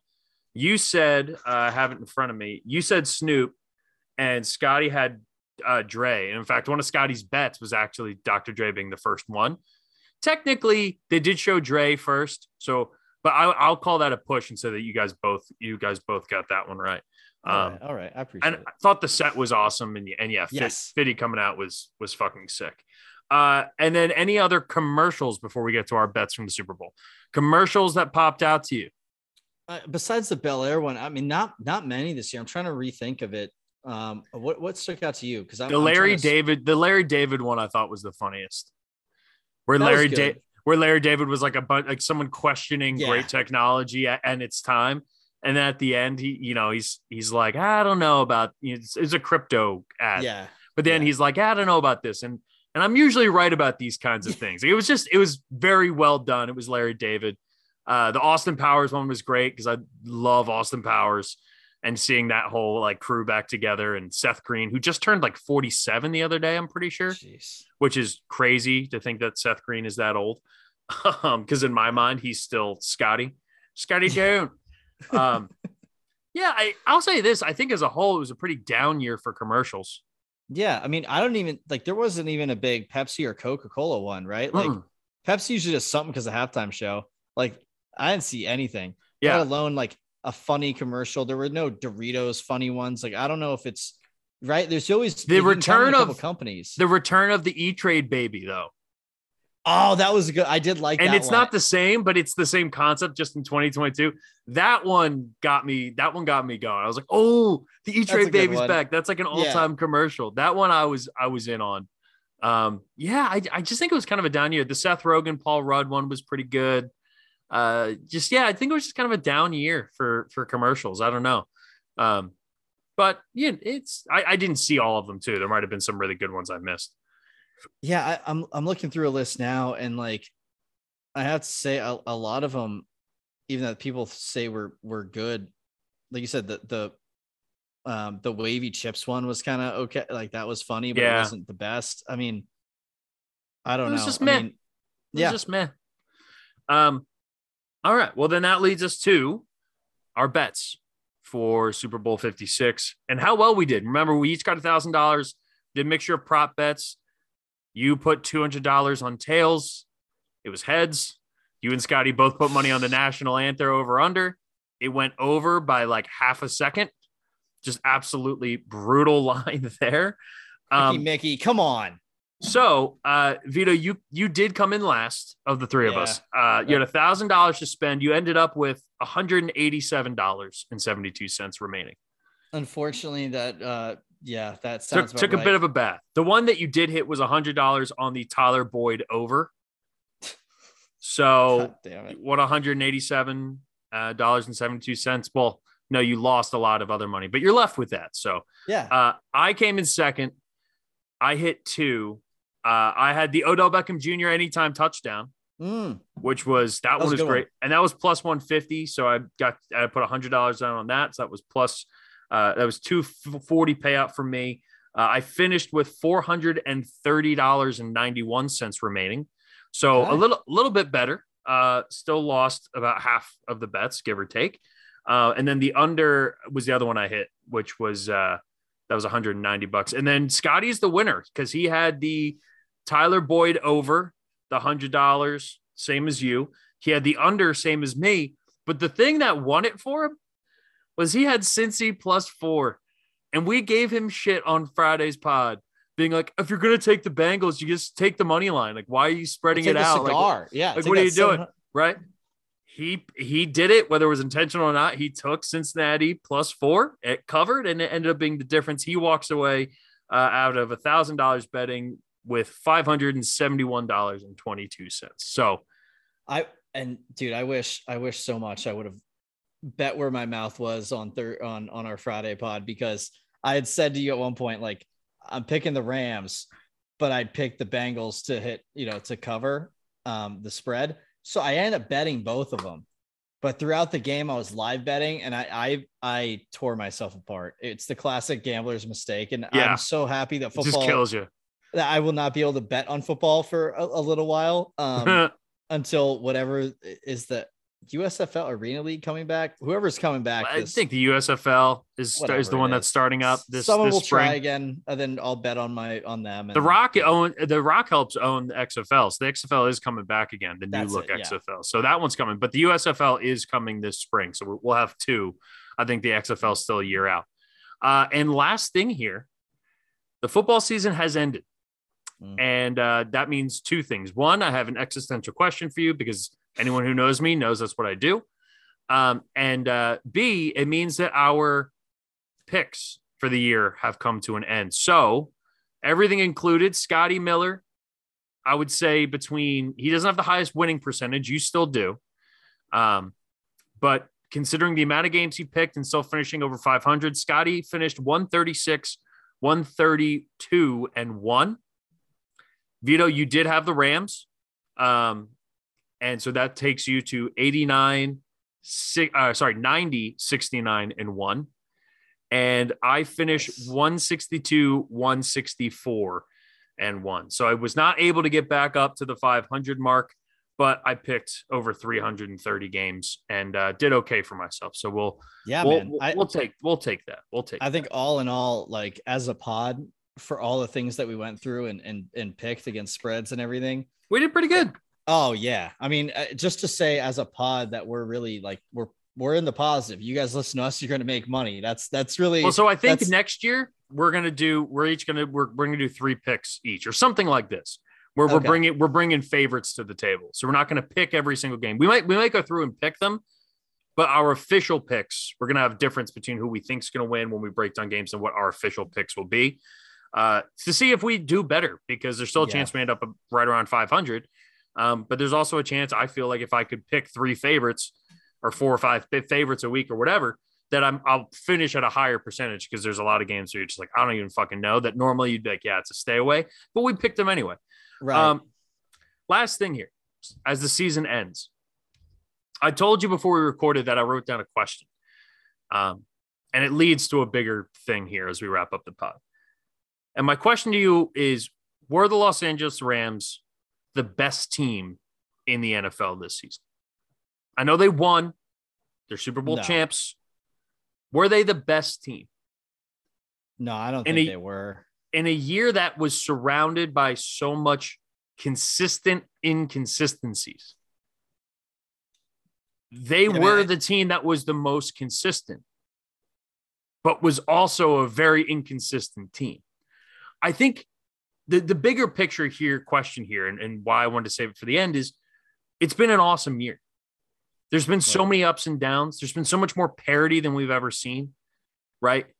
I was talking on the radio today and and some of the stuff we were going through is like why did this season feel so special like like college because it was in the context of college football and the host i was working with was saying like i want college football to have this what the nfl has to which i said to him the nfl doesn't always have this this year and it maybe it's a signal for what's to come with the, the talent and everything we have in the league right now and, and dawning of a new era minus tom brady maybe this does become the norm for NFL again. But it's not the normal. And I think when you go through and you think about the Chiefs and and how up and down their season went, right? The team that going into the playoffs, we all pretty much universally agreed were probably the best team. You think about the Buffalo Bills, how great and dominant they were towards the end there, and Josh Allen, and, and we forget that three months ago we saw them lose to Jacksonville in a nine to six game. And I and I know there's one-offs and there's stuff like that, but that's just one example. The Bills struggled a lot this year at certain points. They, They weren't this unbelievable team start to finish. There wasn't one team that was like that all year. And I the, the bigger picture here is I thought about Tom Brady retiring. And I thought about what other sports could you possibly have a guy be at the top of his game that late into his career? And what would the effects of it be afterwards? We're going to see it with LeBron in, in the NBA over the next couple of years. But the only one that really popped into mind was Tiger Woods. Tiger Woods has been golfing professionally since 1997. In that 20, what, 28 years or so that he's been able to go out and compete competitively, there has been generations of golfers who grew up watching him, idolizing him, wanting to be him. And as a result, as he is now well past the other side of his career, especially with the injury. We hope we see him again. The PGA is in as good a position as it's ever been in terms of talent on the course, on the tour, every single week. And I think that might be where we're heading with the NFL. And I and I hope and I do believe we've seen that in the NBA, especially because guys get to the league a little bit younger. But I think as we've had these this this generation where the medicine and the timing and everything added up, that we're having this first generation of people play until their 40s, allows these people to grow up idolizing somebody and say, I want to be that. I want to be better than that.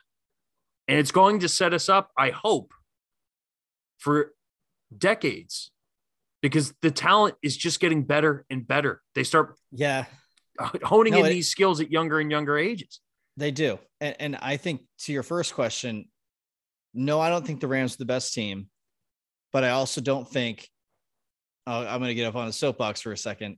In American sports, if we wanted to reward the best team, we wouldn't have playoffs like this, in my opinion. Mm-hmm. There's way too many teams. It's over diluted.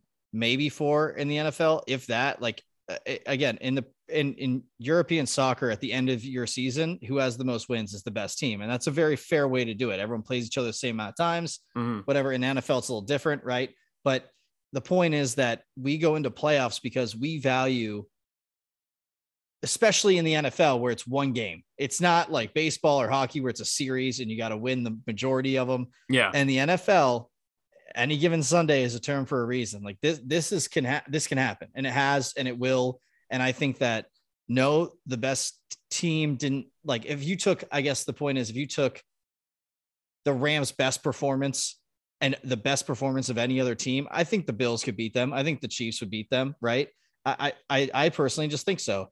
Um, is maybe I'm disrespecting the Rams a bit here, but I, I think the point is that you don't need to be the best team for the whole season in order to win the Super Bowl. And that goes to your point of what you were saying earlier about teams all struggled at some point. It's yeah. the team that can win the final four or five games that that wins a Super Bowl. And uh, that's why the Giants won when they were nine and seven. That's why you have all these offset teams. But I, I do think that we saw an incredible team win that has been a great team for the last few years. If the Bengals won, right, and that question was posed, it would be a definitely not instead of a thoughtful no.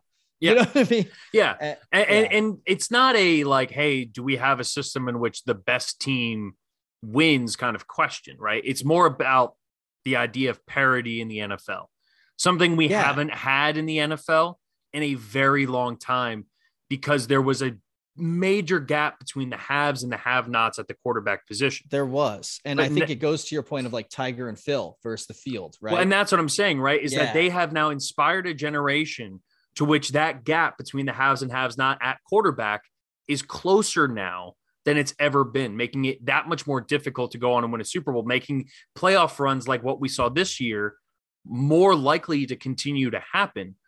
And, and it may not be the best team every year.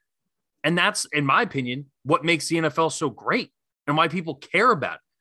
Because if if obviously if the Bills were in, it would be a similar story. But if Kansas City was in, it would be a totally different experience watching them play the Rams than what it was with Joe Burrow. And the fact that we have a situation lined up where Joe Burrow can take a 10 and 17 all the way to the Super Bowl on his back because that is the level of talent that we have in the NFL at that position it only means better things for the league moving forward.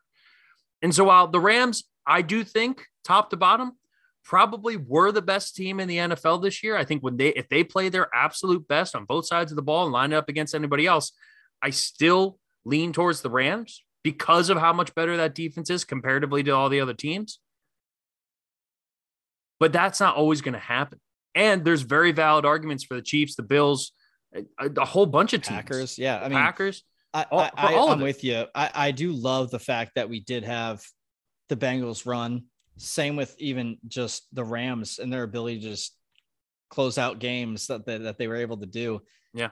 Um, I think for me, getting to your point, the NFL is, especially with young stars, right? There was a huge gravitation towards Mahomes the second he he was successful because oh, we need this, we need this, right? We had McCaffrey and him, and it was like, okay, who's the phrase the fran- of, of the NFL really? Because Saquon even was for like a little bit. he was a New York high draft pick, but he got injured and he hasn't produced as much.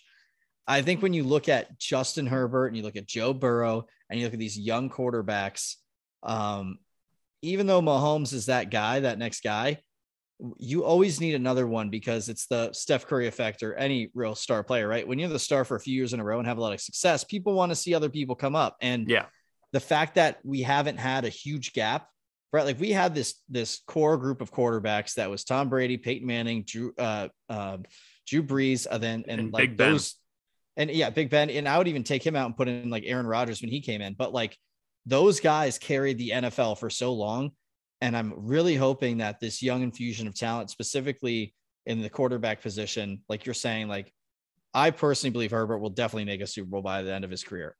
Him and Burrow and Josh Allen are all guys that can make Super Bowls and should. And I'm really excited to see how the AFC plays out here because I don't think we will see a dominance like Tom Brady had on the AFC and well, Tom and Peyton, right? And Drew Brees in the NFC. Like, I don't think we'll see dominance like that uh, over a conference like we had for so damn long. I hope it's more varied. Yeah, and, and, I'll say this too: like it's not that Tom Brady didn't have talented counterparts, right? Like Phil Rivers, guys. They just never made it to the Super Bowl or won a Super Bowl because of the Patriots, not just Tom Brady. Right. Yes. Right now, we don't have a Patriots. We have a bunch of different teams who all have really good quarterbacks, and any given year could be the healthy team, right? Like the Kansas City Chiefs could be like the the Ravens this year, next year, where all of a sudden all of their guys are getting hurt and it's a lost season, you know, or or you know you sign a right Pro Bowler, or you know you hit on the fifth round pick who ends up being a starter for you right away. There's and that's when it's going to come down to these little things. But I don't think any one team is that much further ahead of anybody else that's going to change that. So I just the reason for posing the question is to basically say I think the NFL is in as good of a spot as it's ever been and that's saying a lot when we talk about the NFL. But then just five, six, seven years ago, we're talking about the concussions and is football going to change forever? And the Danny Kanells of the world. And I love Danny, he's my guy.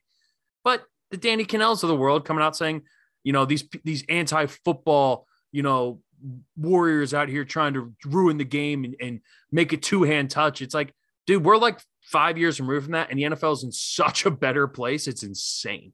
And we're just going to get I, I my prediction, I think we get more and more of what we saw in the 2021 2022 season, which was a ton of parity, entertaining games, great playoffs, and at the end of it, the most important part, a deserving champion. Because that's why we all watch it. That's why we cover yeah. it all year for that moment last night. I agree, so. and I think we just had so many incredible moments. If and every single team, I don't care who you rooted for, had an incredible moment this year, and um, we saw some historic shit from Tucker's kick to this mm-hmm. Super Bowl run by Burrow, and and I just think that from top to bottom, from red zone week one till Super Bowl uh, last night, it was absolutely an incredible season. I, I I don't know, you know, I'm glad we had that extra week of games. It, it seemed to have made it more exciting, and um, I do think just, in hindsight it's the perfect amount because now I'm like, all right, we can put football down cue up the little bow wow. We're playing basketball like Mike. That's my that's my basketball tradition. As soon as as soon as the NFL ends, I'm going to start watching like Mike every year. oh, year. man, I'm gonna I'm gonna. I think that's a new bit we need to do on the pod, which is just every every once in a while we just come up with new traditions that we start, and then we'll more than likely never follow through yeah, a, a year like from now because we're going to completely like forget. Tradition tradition of the week. Let's start. Tradition yeah. of the week. Yes. the read well, option. My, tradition our tradition of the week, the week is we're gonna go watch some like Mike, blast the bow wow, get mm. it popping. We're, mm. we're gonna do this tradition. That's right. All right. Well, it's been a hell of a ride. We will have Scotty on uh, Friday's pod. You will not be with us. Uh, and we'll get Scotty's takeaway, who, uh, as a Niners fan, you can guess was probably not too stoked. So, for my buddy Vido, the most sincere and heartfelt thank you to everybody who's listened and joined us here on the pod and reached out and everything. It's been a hell of a football season.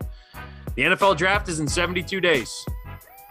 Let's get ready for it, boys. Let's get ready. Uh, for Vido, I'm Jeff. Have a wonderful rest of your week. We will talk to you on Friday. And as always, take it easy, everybody.